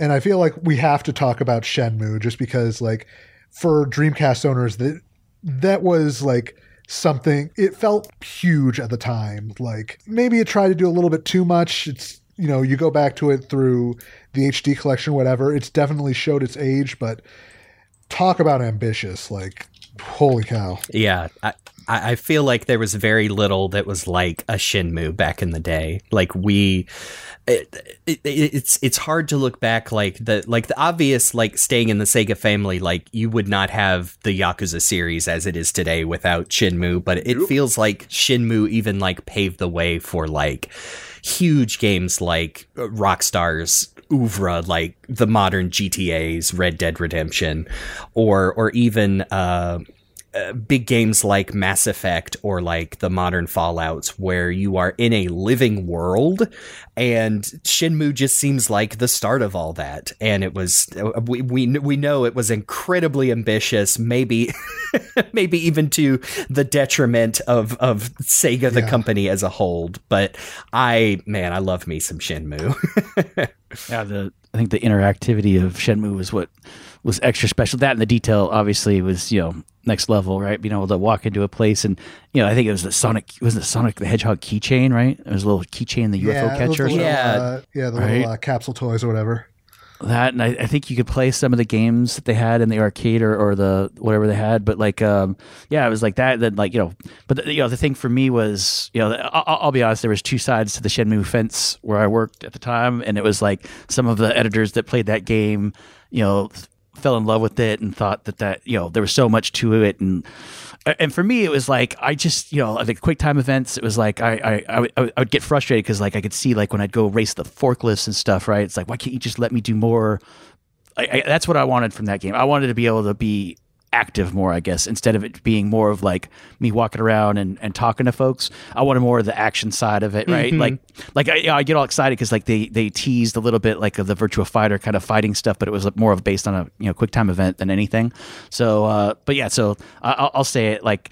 I love me some Shenmue, but but I, I always wanted a little bit more of, of of being able to do stuff in that game than than it allowed you to. So uh, yeah, Yeah, and you could tell that they obviously had like I think bigger plans for that. Like it originally started as like I believe it was supposed to be a Virtua Fighter RPG originally, and you can kind of see that in the like roots of the combat. But you know, it seemed like they were trying to do all they could with you know the budget they had, and admittedly, it was a pretty big budget for the time. But Well, I'm curious. I'm curious to know now that you guys were talking about the Shenmue. What did you guys think when make this thing Kickstarter or whatnot and do the the sequel and all that? I backed Shenmue 3. I played it. I was not huge on it just because it's like, well, after this many years, I would hope that instead of trying to stretch out to the full 16 part epic he originally planned, he would just be like, okay, I may never be able to make another one of these. Let's just wrap Yeah, it up exactly. here. And the, it felt like the story did not really go anywhere or advance beyond what they had already done in Shenmue 1 and 2. So it's like, it definitely felt me want, left me, you know, kind of wanting a little bit in that regard. That's a that's a bummer. That's a bummer. Like and like, did he have plans to continue it, or was that like the plan, as I understood it, was that when he originally created Shenmue, it was supposed to be like, I want to tell 16 part, like the story is 16 chapters long. and Like Shenmue 1 is chapter 1, Sh- Shenmue 2 is chapter 2 through 4 or whatever. And I think that I would have maybe condensed whatever was left in his grand plan so that he could get everything he wanted to do done in three. Or, you know, they put out that Shenmue anime a couple of years ago, which was pretty good. Yeah. Which was pretty good, but that you know was a collaboration with Adult Swim, and as a result of you know WB cutting costs that you know got the axe, so they never got to do adapt anything past Shenmue one and two. That would have been a great way to continue that story without having to worry about you know creating another huge big budget game to slowly advance through. Just get everything done in however many episodes. But alas, I mean, people just wanted to see the end of the story. I think that's what they invested the money in. That yeah, they wanted to play Shenmue again, but they also wanted to see where it was going after all these years. And it's like, oh, you will, you'll find out eventually. it's it's one of those things that is seems just too impossibly complicated for a, a game that any company that is going to invest in it like needs to like get something back in return. And i i wish that the game director uh could just like have a perfect world where he could just do whatever he wants. And you know we we got some version of those 16 parts but alas the i feel like the universe has failed him I thought it's it's super interesting that there are the Dreamcast has a couple of really good like um well I don't know really good. I I think Code Veronica is a really cool uh, Resident Evil game. I love that the fact that the Dreamcast has some unique survival horror games uh that uh, you can kind of only um only play on that. Like um, man, I swear within the last couple of years, I have seen people in my social circle rediscovering Illbleed, which is just wild to me. Cause um that one and Blue Stinger, it's hard to say that they're like super good games, but there's so many like there there's unique things there that I'm glad they They're- exist. Same with they're very much unlike any other survival horror game of that era just because they're like there's so many bizarre ideas especially in Illbleed that like you just don't see in a lot of other horror games. And you know being the podcast we are we have to mention the incredible Zodick the Hellhog boss battle in uh yes, final boss. I um I even really want to uh go back and play uh what I think it's just D two, Yeah. which is like an action adventure type. Very very interesting the history of that game. Um it's it's God. I, I think I think Square, but before they were Square Enix, also got into this. But D2 stars a digital actor, which is basically like a character created to like star in different media.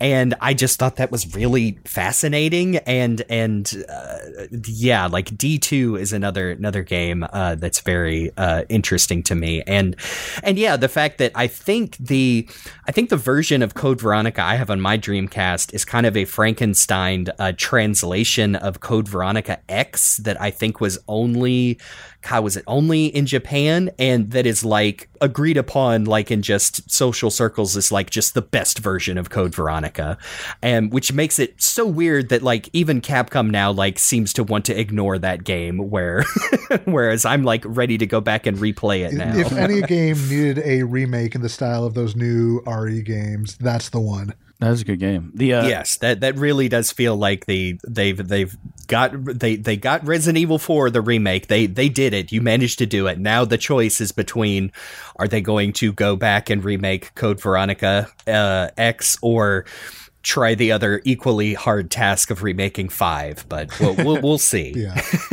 Until then, we have we have our Dreamcast memories. I, I have a, a quick 3DO uh, D story for you. It was uh, they had this they had this press event and it was for D for the 3DO and it was at the uh, Yeah. what was that place called? The the Winchester Mystery House. And so I remember being all excited right? So they had us to come over there. And they show us this you know presentation for this game. And I guess it was Kenji Eno right? Kenji Eno was up there and he was telling us about this dope game. And you know but I, I just remember watching these cutscenes and stuff and just not quite understanding exactly what that game was to be honest during this press Yeah. event and I, I was like yeah that sounds great. And I you know it's spooky and like here we are at the Winchester Mystery House. And then they let us go on this tour right of the Winchester Mystery House. And I had never done it before.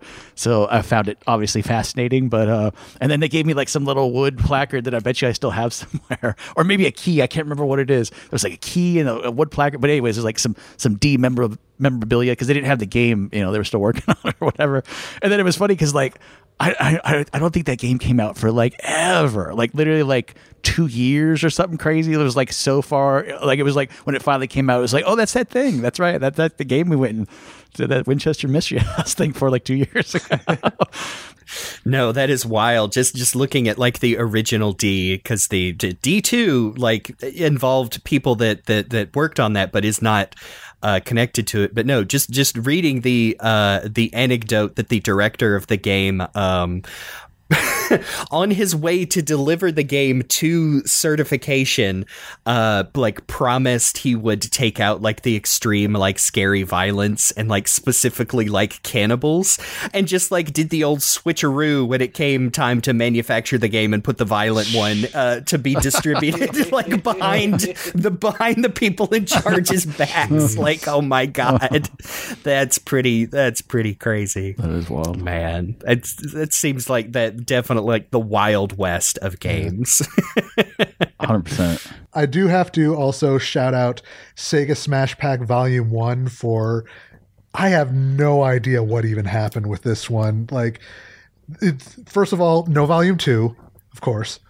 But uh Yeah. like this was an interesting one because it was mostly Genesis games outside of Sega Swirl, which was one of the first games I ever played that had uh cross-platform play between Dreamcast and PC because you could like play over wow. email. So Oh, wow. like you'd be able to send somebody playing on Dreamcast could email their play to you know somebody else and they'd be able to pick up on the PC version, which is super cool.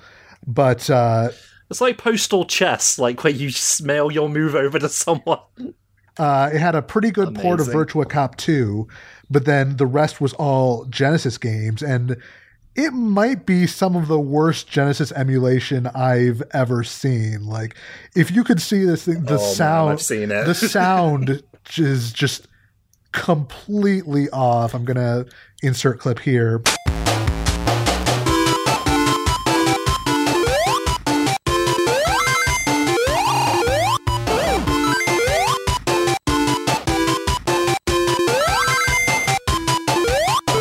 Yeah everything just sounds wrong. Like the everything's too pitchy, the balancing is all off, and apparently, like this game came out, I believe, the day that it was announced that the Dreamcast was being discontinued. But if you go inside the game, uh, one of the programmers actually left documentation on the emulator they made, like in a text file named after a popular Dreamcast wares group. So I think that is pretty telling about the state of how people were feeling inside Sega at around that time. I've heard about that. It's like a full-on manifesto Yeah. talking about the downfall of the Dreamcast and how, and like, oh man, it, like anti-Sony propaganda from this guy, and it's great. Hey guys, Cyberlink here with a bit of a drop in. I was uh, actually doing a little more research after we recorded this episode, and I was shocked to discover this was not the only instance of Genesis emulation on the Dreamcast. Uh, as it turns out, before Sega Smash Pack, there was a service called Dream Library that was only available in Japan. I believe it ran from 2000 to 2003, and it was kind of a predecessor to what Nintendo ended up doing with Virtual Console in a lot of ways. Uh, basically, people would log into this service through the third version of the Dream Passport, which was apparently a CD Dreamcast owners got for free that was used to access online features. And they could pay for individual Genesis or TurboGrafx games and then download them to the system's RAM. But since there was no way to save the games, not even to the VMU, they'd basically just have to re download each time after they turned the system off. Uh, there ended up being around a hundred something games total on the service, but they only had like maybe 50 or so at a time. And they just, you know, swapped them in and out. Uh, they had stuff like Mean Bean Machine, Golden Axe, Bomberman 94, Alien Crush, that sort of thing. Apparently the quality of the emulation was not any better than that of Smash Pack, with very similar, if not worse, audio issues. But I don't know, I still think it's cool that the Dreamcast was once again really ahead of its time with early implementation of something that we now take for granted. I don't know, I just thought that was super fascinating, and I wanted to make sure we mentioned it. Anyway, back to the episode. So we've talked about a lot of the different uh, games that are available on the Dreamcast, and I've heard some funny stories in um, in just like the video game uh, writing space about review copies and some of the crazy stipulations that uh, publishers will put on reviewers. So I wanted to know if you had any funny stories, specifically like games from Sega for the Dreamcast, of any like crazy stipulations or any like extra weird add-ons that they gave you for reviewing uh, certain games.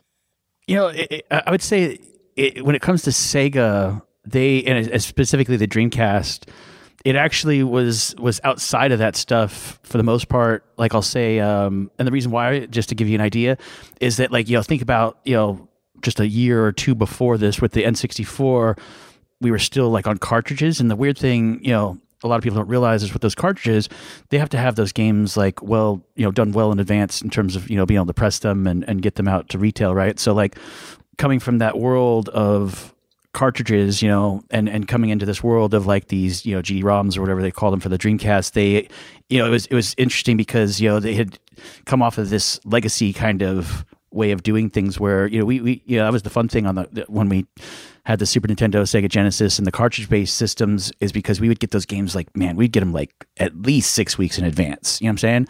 Like to make publication for some of the magazine stuff and everything.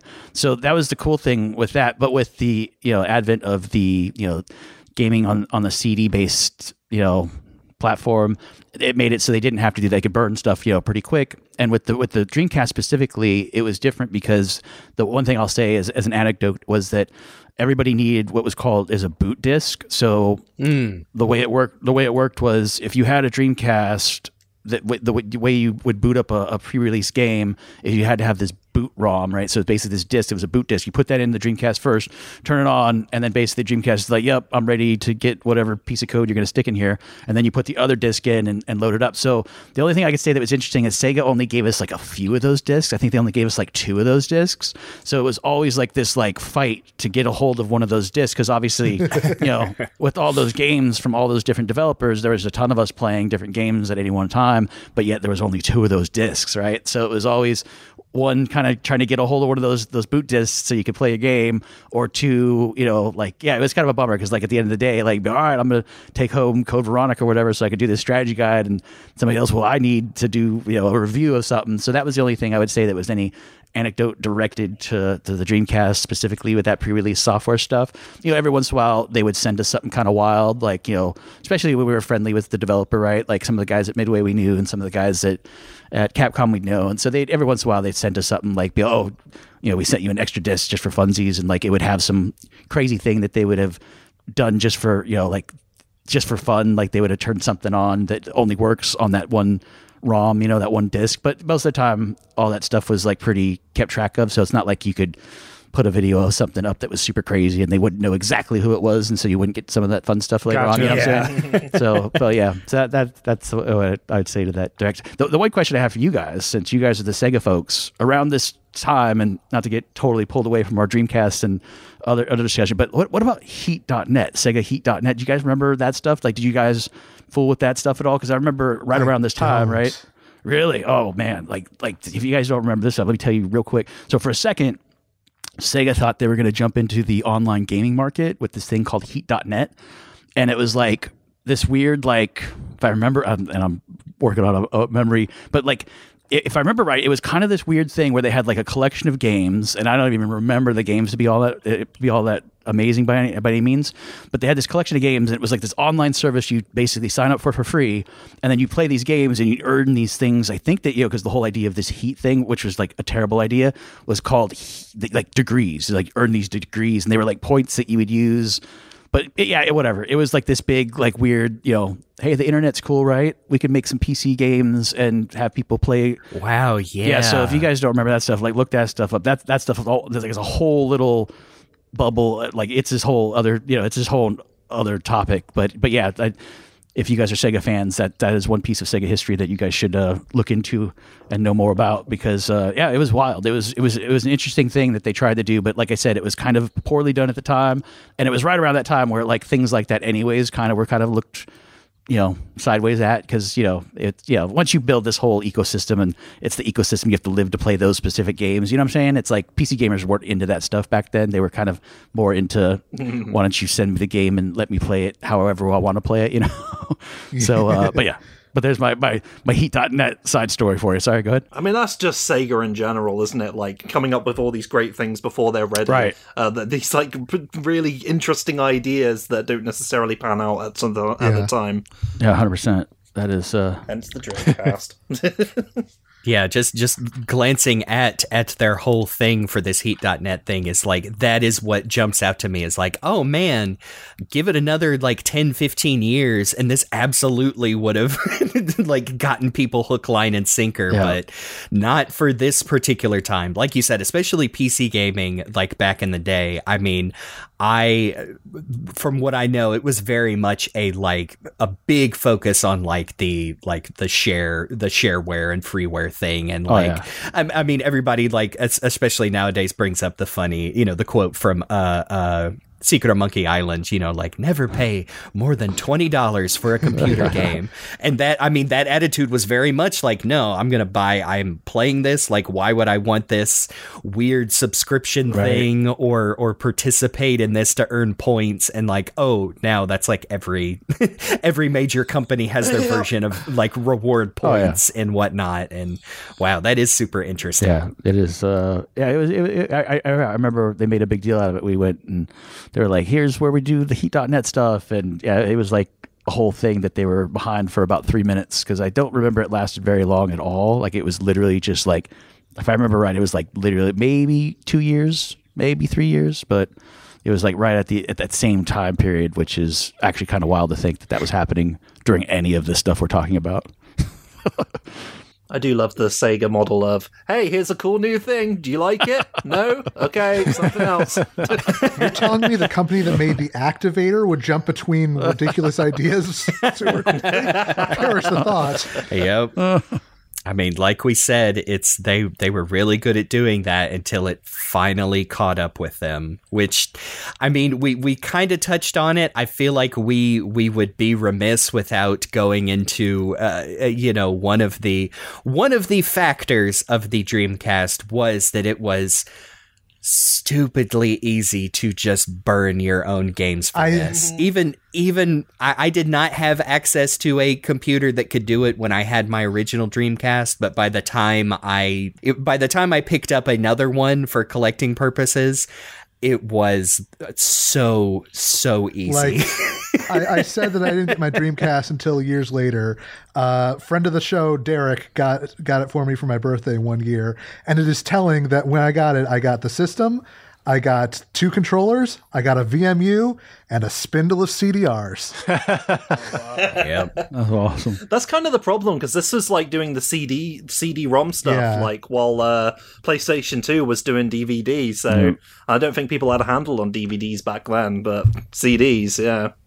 Or or even uh, uh, like I believe like they they didn't even have their own proprietary like disc format They like had even a um, GD ROMs, which had a little bit more capacity.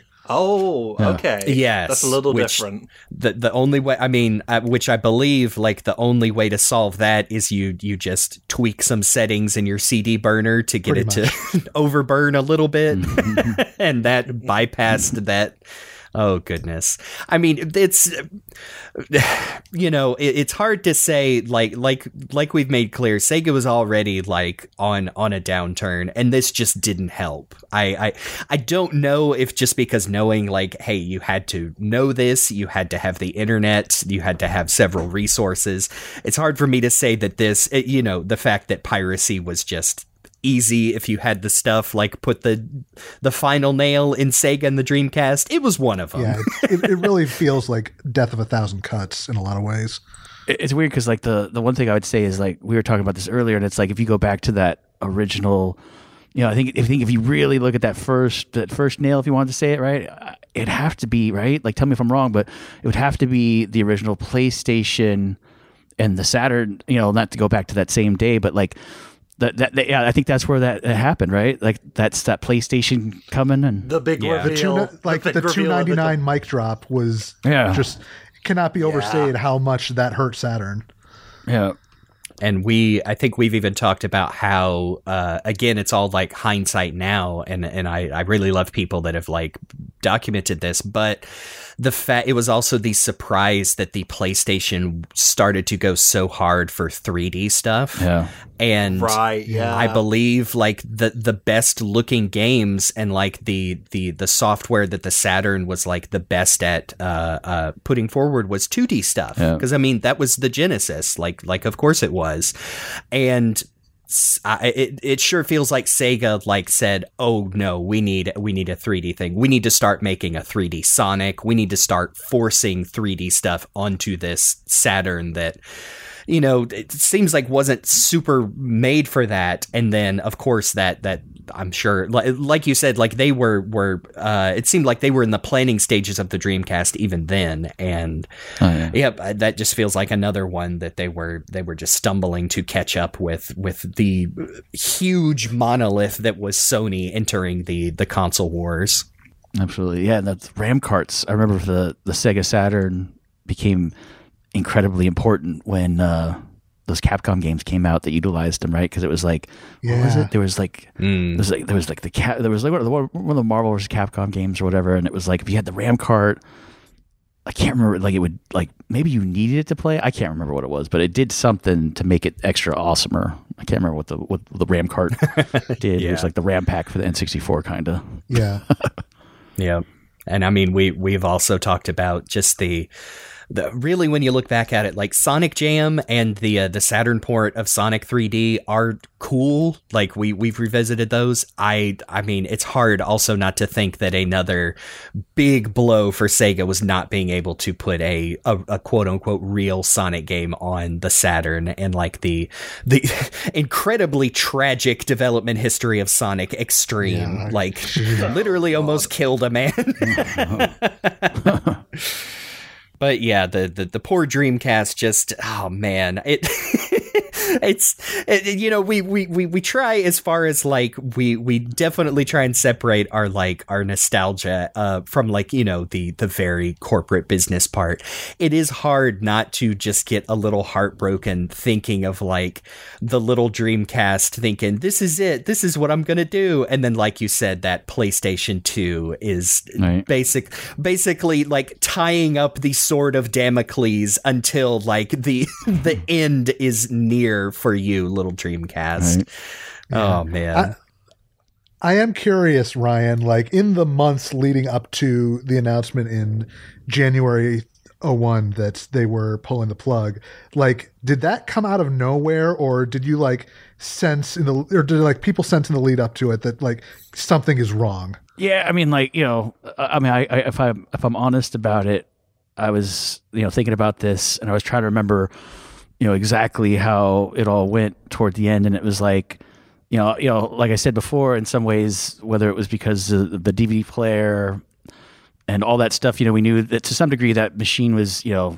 some of us felt like dead on arrival, right? And it was like, you know, the, the question was, how long would it last? And like, you know, would it be able to coexist alongside of the of the PlayStation 2 later, or would it just get, you know, rolled up in the carpet and swept away, right? And like the the reality was that, yeah, we knew we knew because basically if you look at who made games for the Dreamcast, there was no there was no there was no third party that was going to not make games for the PlayStation 2, right? So that was the thing that was like the thing that we all knew was like as, as good as, as Sega was at making games, they were basically going to be the only exclusive developer of any games for that system. So the chances there was going to be something that somebody was really going to need a Dreamcast for to play was pretty slim. And that, and not only that, but the idea had already kind of come up, I think, around you know, like because we are, you know, what happens when the Dreamcast goes away? Does Sega just go away, or do they start making games for the PlayStation and everybody, you know? And it was like, so we kind of, we kind of knew it, to be honest with you. I, I would say, you know, so no, I, I wouldn't say it was a surprise by any means. Um, you know, especially because we knew that they were losing somewhere, and, and I don't know if you want to do some conversion for me. I don't know why I remember this this way, but I remember it was like between thirty. I want to say it was between thirty and hundred pounds per Dreamcast they were losing, right? So like Mm. so we knew that that was, and, and we knew that Sega didn't have the deep pockets of somebody like Sony, right? So we knew that they couldn't, with you know, and not only that, but they were like you know, we all said they were already coming into this thing on a downturn with that Saturn sale being what they were. So, so long story short, yeah, it was just really, just really when, right? When was it going to happen? When were they going to say no more? And were they going to throw the towel in? So, yeah, so I would say, you know, I guess the real question is at what point during that cycle did we know, you know, the end was going to come? You know, you could make an argument. Some of us felt like that was the case when they announced the thing, really, you know, or once we knew what the PlayStation 2 was, certainly. And then later, when you know, when you got down to that date, I don't think there was anybody that was surprised. It was really just uh, a question at, at, at- at that point by when. The other thing that's interesting is is right around that time. I don't remember where this fits in to be honest, but like the Sega old offices. So before they got to that Townsend building, their old offices used to be right over by EA's, over like this place called like mm-hmm. Twin Dolphin Drive, I think, right?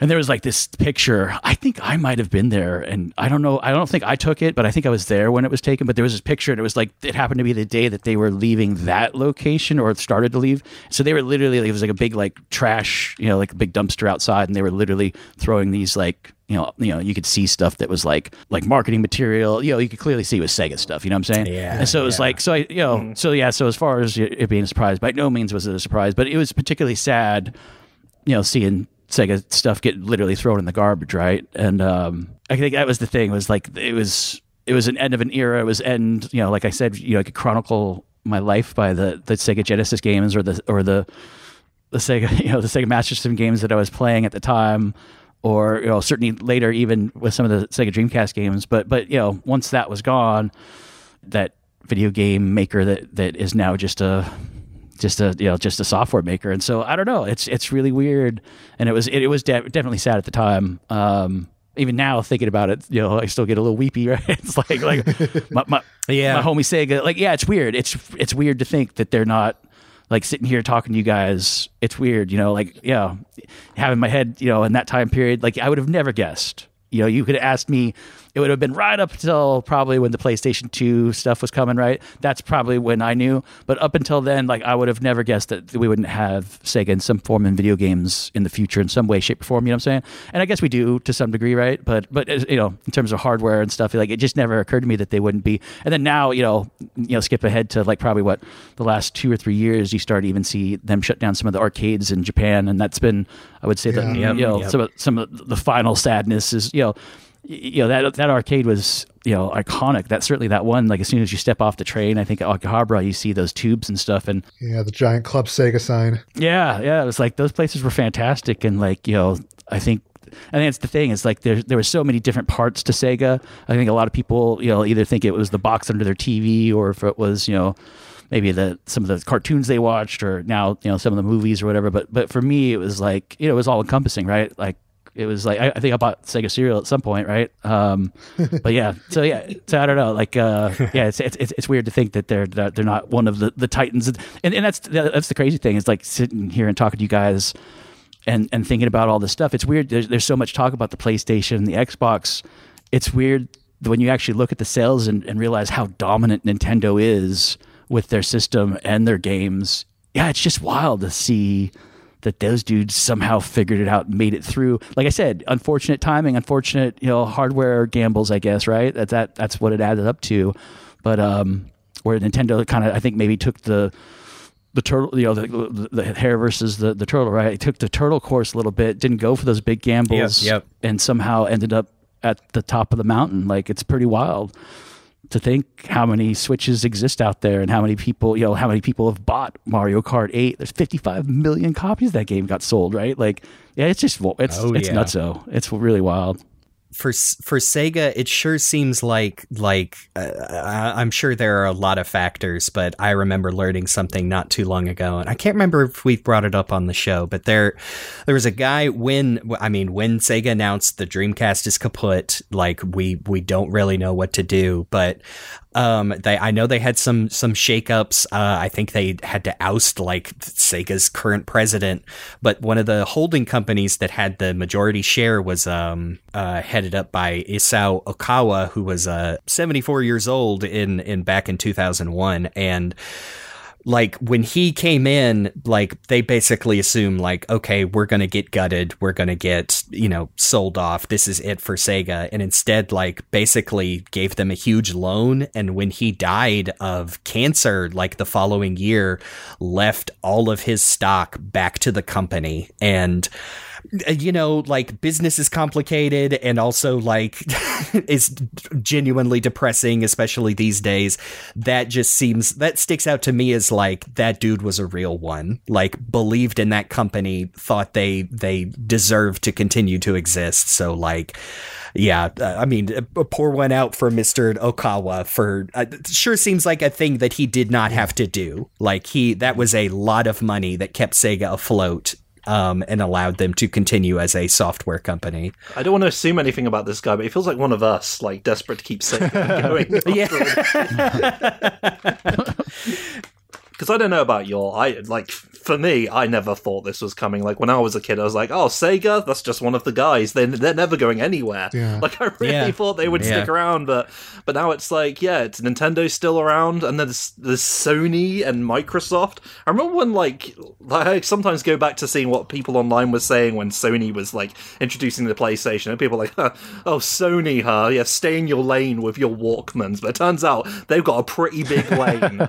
And then they did the same thing with Microsoft when they tried to, you know, enter. the Yeah, space. exactly. No, I mean, Microsoft that that is the I mean, we could probably do a whole other discussion about how Microsoft for a short while tried to make the original Xbox the Dreamcast 2 with all those ports and and and and stuff like that. And I think I thought I heard I'll have to double check my source on that. I thought that like even at the time when the Xbox was coming out that it they were trying to get like backwards compatible with Dreamcast discs. That is that is the story as I've heard it, and I know that uh, if you remember uh, Xbox Game Room for the oh yes. apparently that originally started as like a the first question they asked was what if we could do a Dreamcast emulator, but then they expanded the uh, scope of that, and Dreamcast got dropped entirely from that, which is a shame. But That is disappointing, but the Xbox was the place to play Sega Bass Fishing for a while. it's so. true. Yep. and God, the only place to play Shenmue 2 in North America, if I recall yeah, that's correctly. true.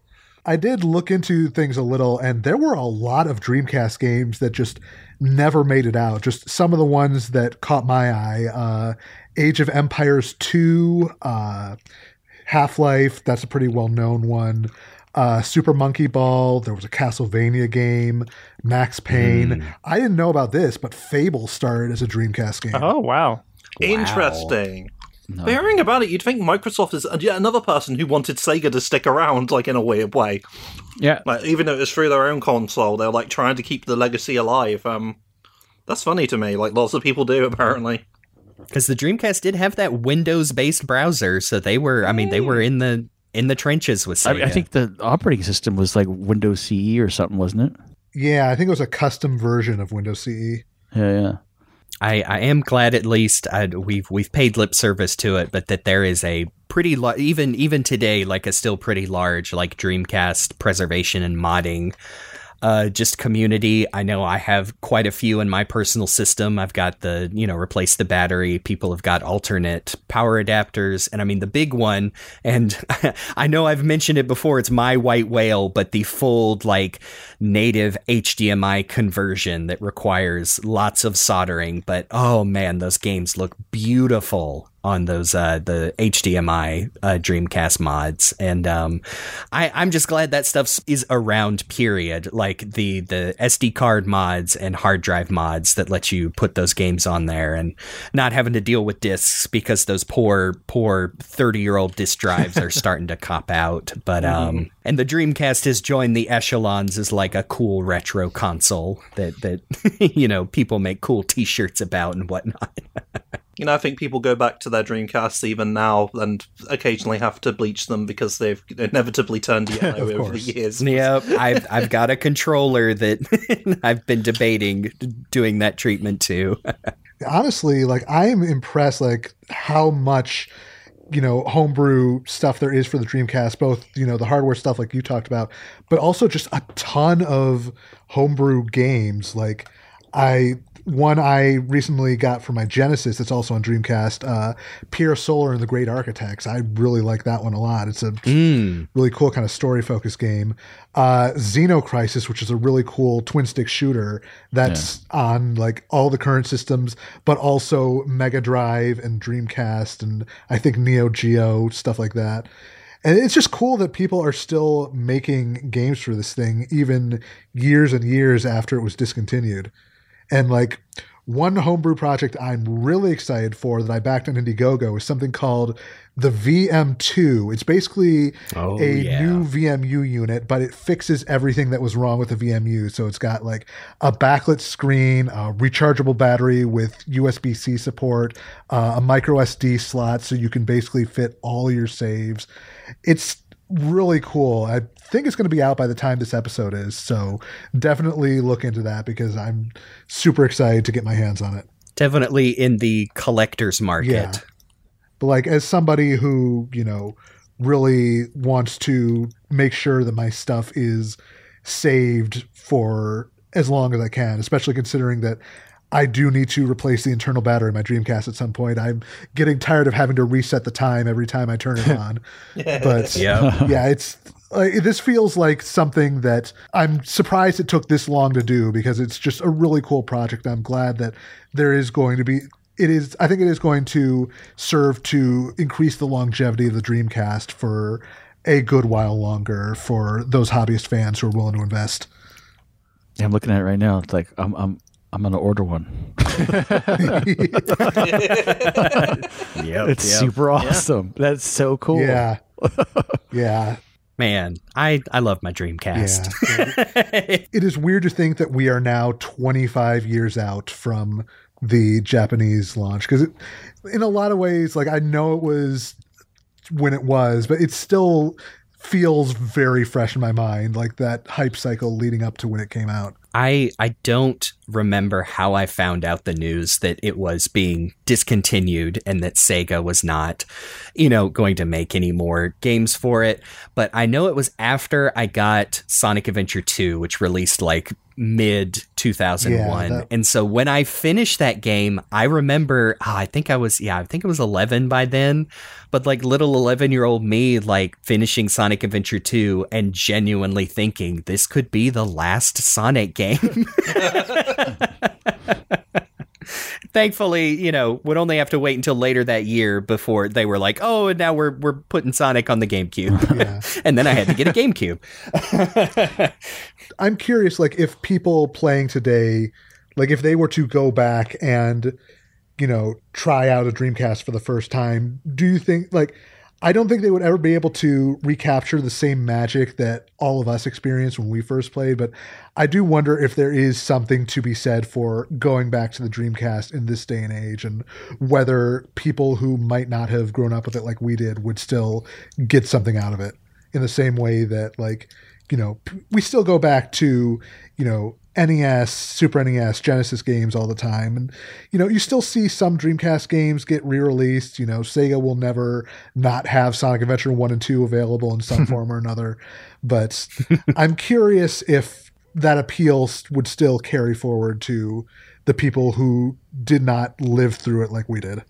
I think that's a good question. I think the answer I'll give you is is yes and no. Like depends on the experience, right? Like if you've played everything like you know we have up to, to now and then you try to go back to you know see a dreamcast if you've never seen one. That you you know yeah playing the new stuff is hard to go back and then play that that old thing. But if you had somebody that was younger certainly who didn't have a lot of experience with some of the older games or certainly the newer games and you put a dreamcast in front of them i think that yeah i think they would find it just as magical as as us. But but you know like we're so spoiled today right? We're so spoiled with the the consoles and the graphics and everything mm. that we have today that i think that's the difference right? Is if if you're exposed to that stuff the new stuff it's really hard to go back and, and see that dreamcast and experience mm-hmm. that magic. But if you did have you know a younger you know child that that was somebody that you were going to introduce to video games you know in that fashion right? Kind of in that way that you were going to be like all right i got a five year old kid and he's at the point now where I feel like he's ready to move up to, you know, the Dreamcast or whatever the age is. You know what I'm saying? If you walked him up like that Yeah. instead of just plopping him in front of the PS5 and being like, here you go. You know, I think that would be an interesting way that that would I think you would be able to see they would be like, you know, I think those kids would freak out, right? They'd be, Oh my God. You know, Sonic you know, I think they would just yeah, lose their minds just like any but but you know, that exposure to anything else which is obviously almost impossible, right, to get away from Yeah. to, from today's stuff. Well, yeah. you need like an age amazement scale for kids. Like, what game, Yeah. what system is it? it is going to blow their minds? Uh, all right, you're about age eight, maybe the Dreamcast. You're you're ready for the Dreamcast now. you know, I was playing Arms the other day on the Switch, and it was funny because like, you know, that game's not super complicated, right? That game's pretty straightforward. If if anything, I'd say it's it's actually probably targeted for younger audiences. But like, uh, but yeah, that game looks fantastic. It you know, it plays really good. I, I would I would I would put that in front of anybody really. But but um, but yeah, like I, I guess you know, my analogy there is the fact that like I think a lot of those those older games were simpler in some ways, right? Like I think you know we've evolved our taste in some ways, and those games have evolved with us. So I think that's that's the magic that, that young people can still get a hold of with those games is that uh, that they are they are built in a in a different kind of way than a lot of today's games are. I think the Dreamcast, in a weird way, at the time it was like revolutionary, but now it's got that sort of like shonky charm of old retro consoles. So, all the, like the people these days who are really like into, oh man, I miss the old low poly days. You know, they could go back to a Dreamcast and be utterly charmed by it. So, I suppose there's that. Yeah, I, I that that was what I was going to bring up is there does seem to be, and I don't think it's just amongst like old heads like us that are like pining for for games that look like old ones we used to play. It it sure seems to be getting to like like the younger generation as well. Like I have a um uh you know I have a younger sister who is like uh, 15 years younger than me. And she is just now getting into gaming. Like she has her own like uh, gaming laptop and she plays games like with her her boyfriend. And she is still like picking up stuff like Stardew Valley that is uh, very much trying to invoke like a classic pixel games and like older games um, that are using uh, now we've kind of seems like we're moving into an age of like retro is not just pixel, but retro No. is like chunky polygons, and I feel like we're just now starting to get like like developers are just now being able to to get what made those games so charming. So I I also have hope that like people younger than us like can could still go back to a Dreamcast, and I think I always say this. I would love to like do my best to make sure they get like the best experience possible. Like, you know, if I was going to give them a Dreamcast, I would be like, okay, you can have mine, which is modded and has all the games on it. You don't have to worry about discs. You don't have to worry about hooking it up to a, you know, a modern TV. Uh, and try to sidestep like any possible like uh, problems they would trip over to give them like the best Dreamcast experience. But I I do deep in my heart believe that like yes these these old consoles and the Dreamcast especially like could still be somebody's first like forte into those kind of games. But when it's got that many good games on it, you know, that's I think that's the thing. For sure. Yeah. I mean, that's, the, that's been the mark of any truly great system. Really, is just that list of games, right? That that you know, what, what can you play on it, right? It really doesn't matter about the hardware so much as it is, you know, what are the good games for it. And I think that's the cool thing about you know being where we're at now in terms of our age and experience with video games. That you know, there's so many good games you know stretched across the landscape of consoles over the years that even today it's like you know like we're talking now and it's like all i can think about is like man you know what did i ever really get that far into you know x game you know it's like you know so it's like yep, yep. so it's like you know the only thing I, I get afraid of is like if you guys ever saw there was a really old twilight zone episode that was super dope with uh what's the guy's name that was rocky's rocky's trainer um Oh, yeah, um, Bur- Burgess Meredith. yeah burgess meredith yeah and at the end of the episode Yeah. if you remember I don't he know was how like, I pulled that, that name at the top of my head. That's good. The uh, if you remember the whole episode to him about wanting to have time to read, like his, he was like a real big Oh, reader, way yes, the books, what a classic! right? Right, right. And then, and then he gets to the end, and his glasses are broken, and he can't read any of the books because, like you know, but he has all the time in the world. That's that's the only Yep. thing I get freaked out about when I think about the games that I still have on my to play list. Is I you know I'm like man, like am I, am I going to run into a an age where like you know my eyes or my my reflexes or whatever it is, right? It's like that's the only thing I I, I wonder about. Is like you know, so I I, I literally do every day. I, I swear I, I push myself to play some games that I might not otherwise play just just so that you know just in the haps that something tragic happens I don't want to be like sitting here and be like man I should have really fired up that you know the copy of you know Manhunter for the the Wii or whatever you know? Like, but uh, I yes, I I have had that. I feel like it's it has only been recently within the past uh, you know few years or so that I've really tried to in all my media tastes tried to like look outside of what I'm used to. And like especially for games I would not have played some of my favorite games of all time if I hadn't said oh you know that doesn't look like my kind of game but people told me to try it and like the two that stick out to me are like Fallout New Vegas which I I was just not a big like RPG or like shooter game person. Um, and I, I gave Fallout New Vegas a try and recently like Disco Elysium. Like that game might like just be forever etched in my heart as one of the greatest of all times. And I n- probably never would have played it if someone wouldn't, you know, had spoken its praise and I decided to step out of my comfort zone. And now I now I want to try more games like those. And yeah it just it just opens your horizons. And, and yeah the downside is like you are for you know if you think about it too hard you're forever thinking like I've only one life to live. It could be a good problem to have. Right, right, yeah, it's a good problem. That, like, the, you know, the other problem I would say is new to my gaming life is uh, there's so much stuff to play that that to be honest it's the first time. Which is just wild to think about. It. This last couple years, it's the first time in my gaming history that I've bought games that I still haven't played. Like I hate to admit it, but it's true. Like you know, like I'll, I'll say it out loud, and, and usually there's a reason. I'll, I'll I'll say that out loud. Usually there's a reason. So like for instance, like it was. uh I think right around the well, it's kind of sometimes there's not. All right, so like Resident Evil, I think it was like seven or like Village or whatever it was. There was like like somebody said like it had some bugs or whatever after launch, so I kept on putting off playing it.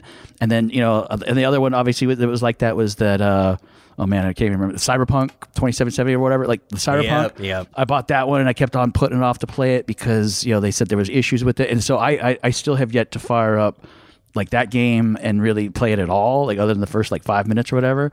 There's that, but you know, and I'll spare you. But there's there's a short list of of games that I have bought in the last two years that I still have yet to actually play longer than like the first five minutes because I'm afraid it was broken or something. But um, and then the other thing I'm doing really weird lately too is like I've got to like sometimes do it where it's like if it's a game that I've been like waiting for, I'm not going to do it with Zelda, but but like God of War two, for instance, God of War two for whatever reason, like even though I was like super hyped and like waiting for it to come out like the minute it came out and everything, like somehow, and I played like the first I don't know hour of that game at least two or three times, like somehow it's like.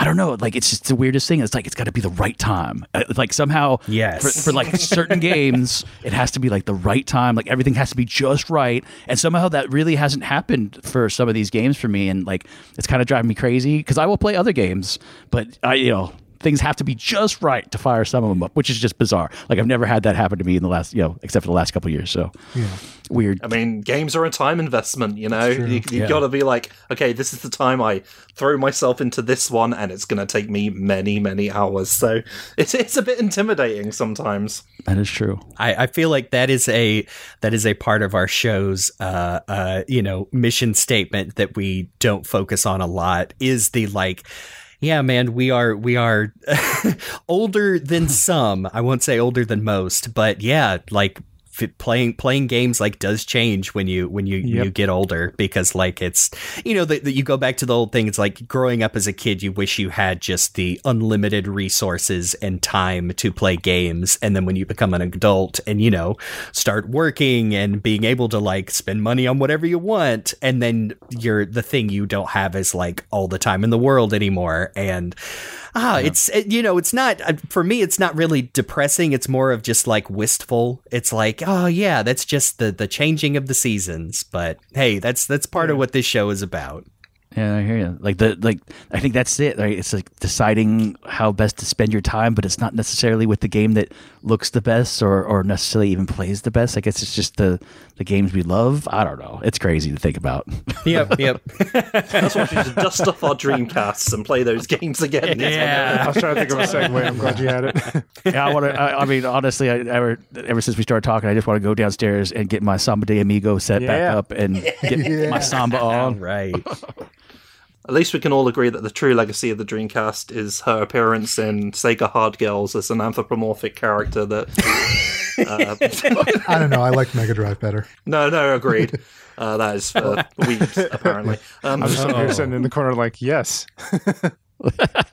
I um you know but, but before we start wrapping up I mean I I can't thank you enough Ryan for just like just telling us all the stories in your firsthand For account sure. like this definitely made this episode I I super appreciate it Oh no sweat! It was like I said, my pleasure. It's uh, yeah, like it does, it's not very often that I get to reminisce about the good old days. So uh, yeah, it was it was it was my pleasure by all means. So thank you. Absolutely. Uh, are there any socials or anything else you want to plug before we wrap up? Uh, no, I think the you know I think the only thing I'll say is uh, I've been neglecting it the last month because uh, I've been playing honestly so much. Uh, so yeah, like basically in all my free time I've been playing games. But so the last month you'll find my neglected YouTube channel. I guess that would be the only thing that I would say go check out is uh, my my YouTube channel, which I guess is as simple as YouTube.com slash at Ryan Mac Video. So if you come over to the YouTubes and look for me there, you'll find me playing some games and uh, doing some videos. But yeah, other than that, no, I, I think that's uh, that would that would be the only place to come check me out. Fantastic.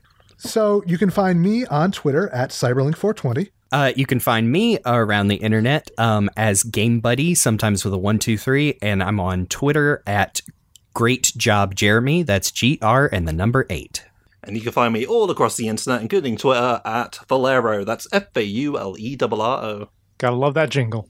uh, I, I am Rock the Jake, and you can find me under that name on Twitter and Instagram and YouTube. And you can also find me on Twitch as Mr. Rock the Jake. Special thanks as always go out to Amie Waters for the use of our theme song from the album Gotta Go Slow. You can check out more of her work on YouTube and Bandcamp. And as always, please remember to subscribe, review the show, share it around because we've got a lot of really exciting plans for future episodes, and we definitely want to bring as many people along on that ride as we can. So next time, we're jumping forward a little bit to the Game Boy Advance era to talk about A game that I had spent a lot of time with back in the day, have not touched in a good long while. Same here. Sonic Battle, which Yeah. it's that game is a blast. it- that's an interesting one. Like I remember that being like s- having a surprisingly in-depth story and also some wild customization mechanics. Like I'm really interested to go back to this one because I feel like that was such a, you know, time and place thing for me that I'm interested to see if it lives up to those fond memories in my head. I'm right there with you. I'm I'm a little scared because I also remember spending dozens of hours replaying the story and trying to unlock. God, it was card based, Yep. wasn't it, for some of those moves? And uh, yep, just just hoping it holds up to those memories in my head. We'll Yep. see. We'll see. Well, the game will be 20 years old a few days after the release of that episode that we're bringing out. So that's the passage of time we've discussed in great Please stop saying words. In great detail. But until then, I'm Cyberlink. I'm Game Buddy. I'm Faulerro. I'm Rock the Jake. And I'm Ryan MacDonald. Please avoid breaking the glass, as it's the only thing between you and 10 million gallons of freezing wet death. Words to live by. Yes. This has been The Hill is Always Greener. We'll see you on the other side.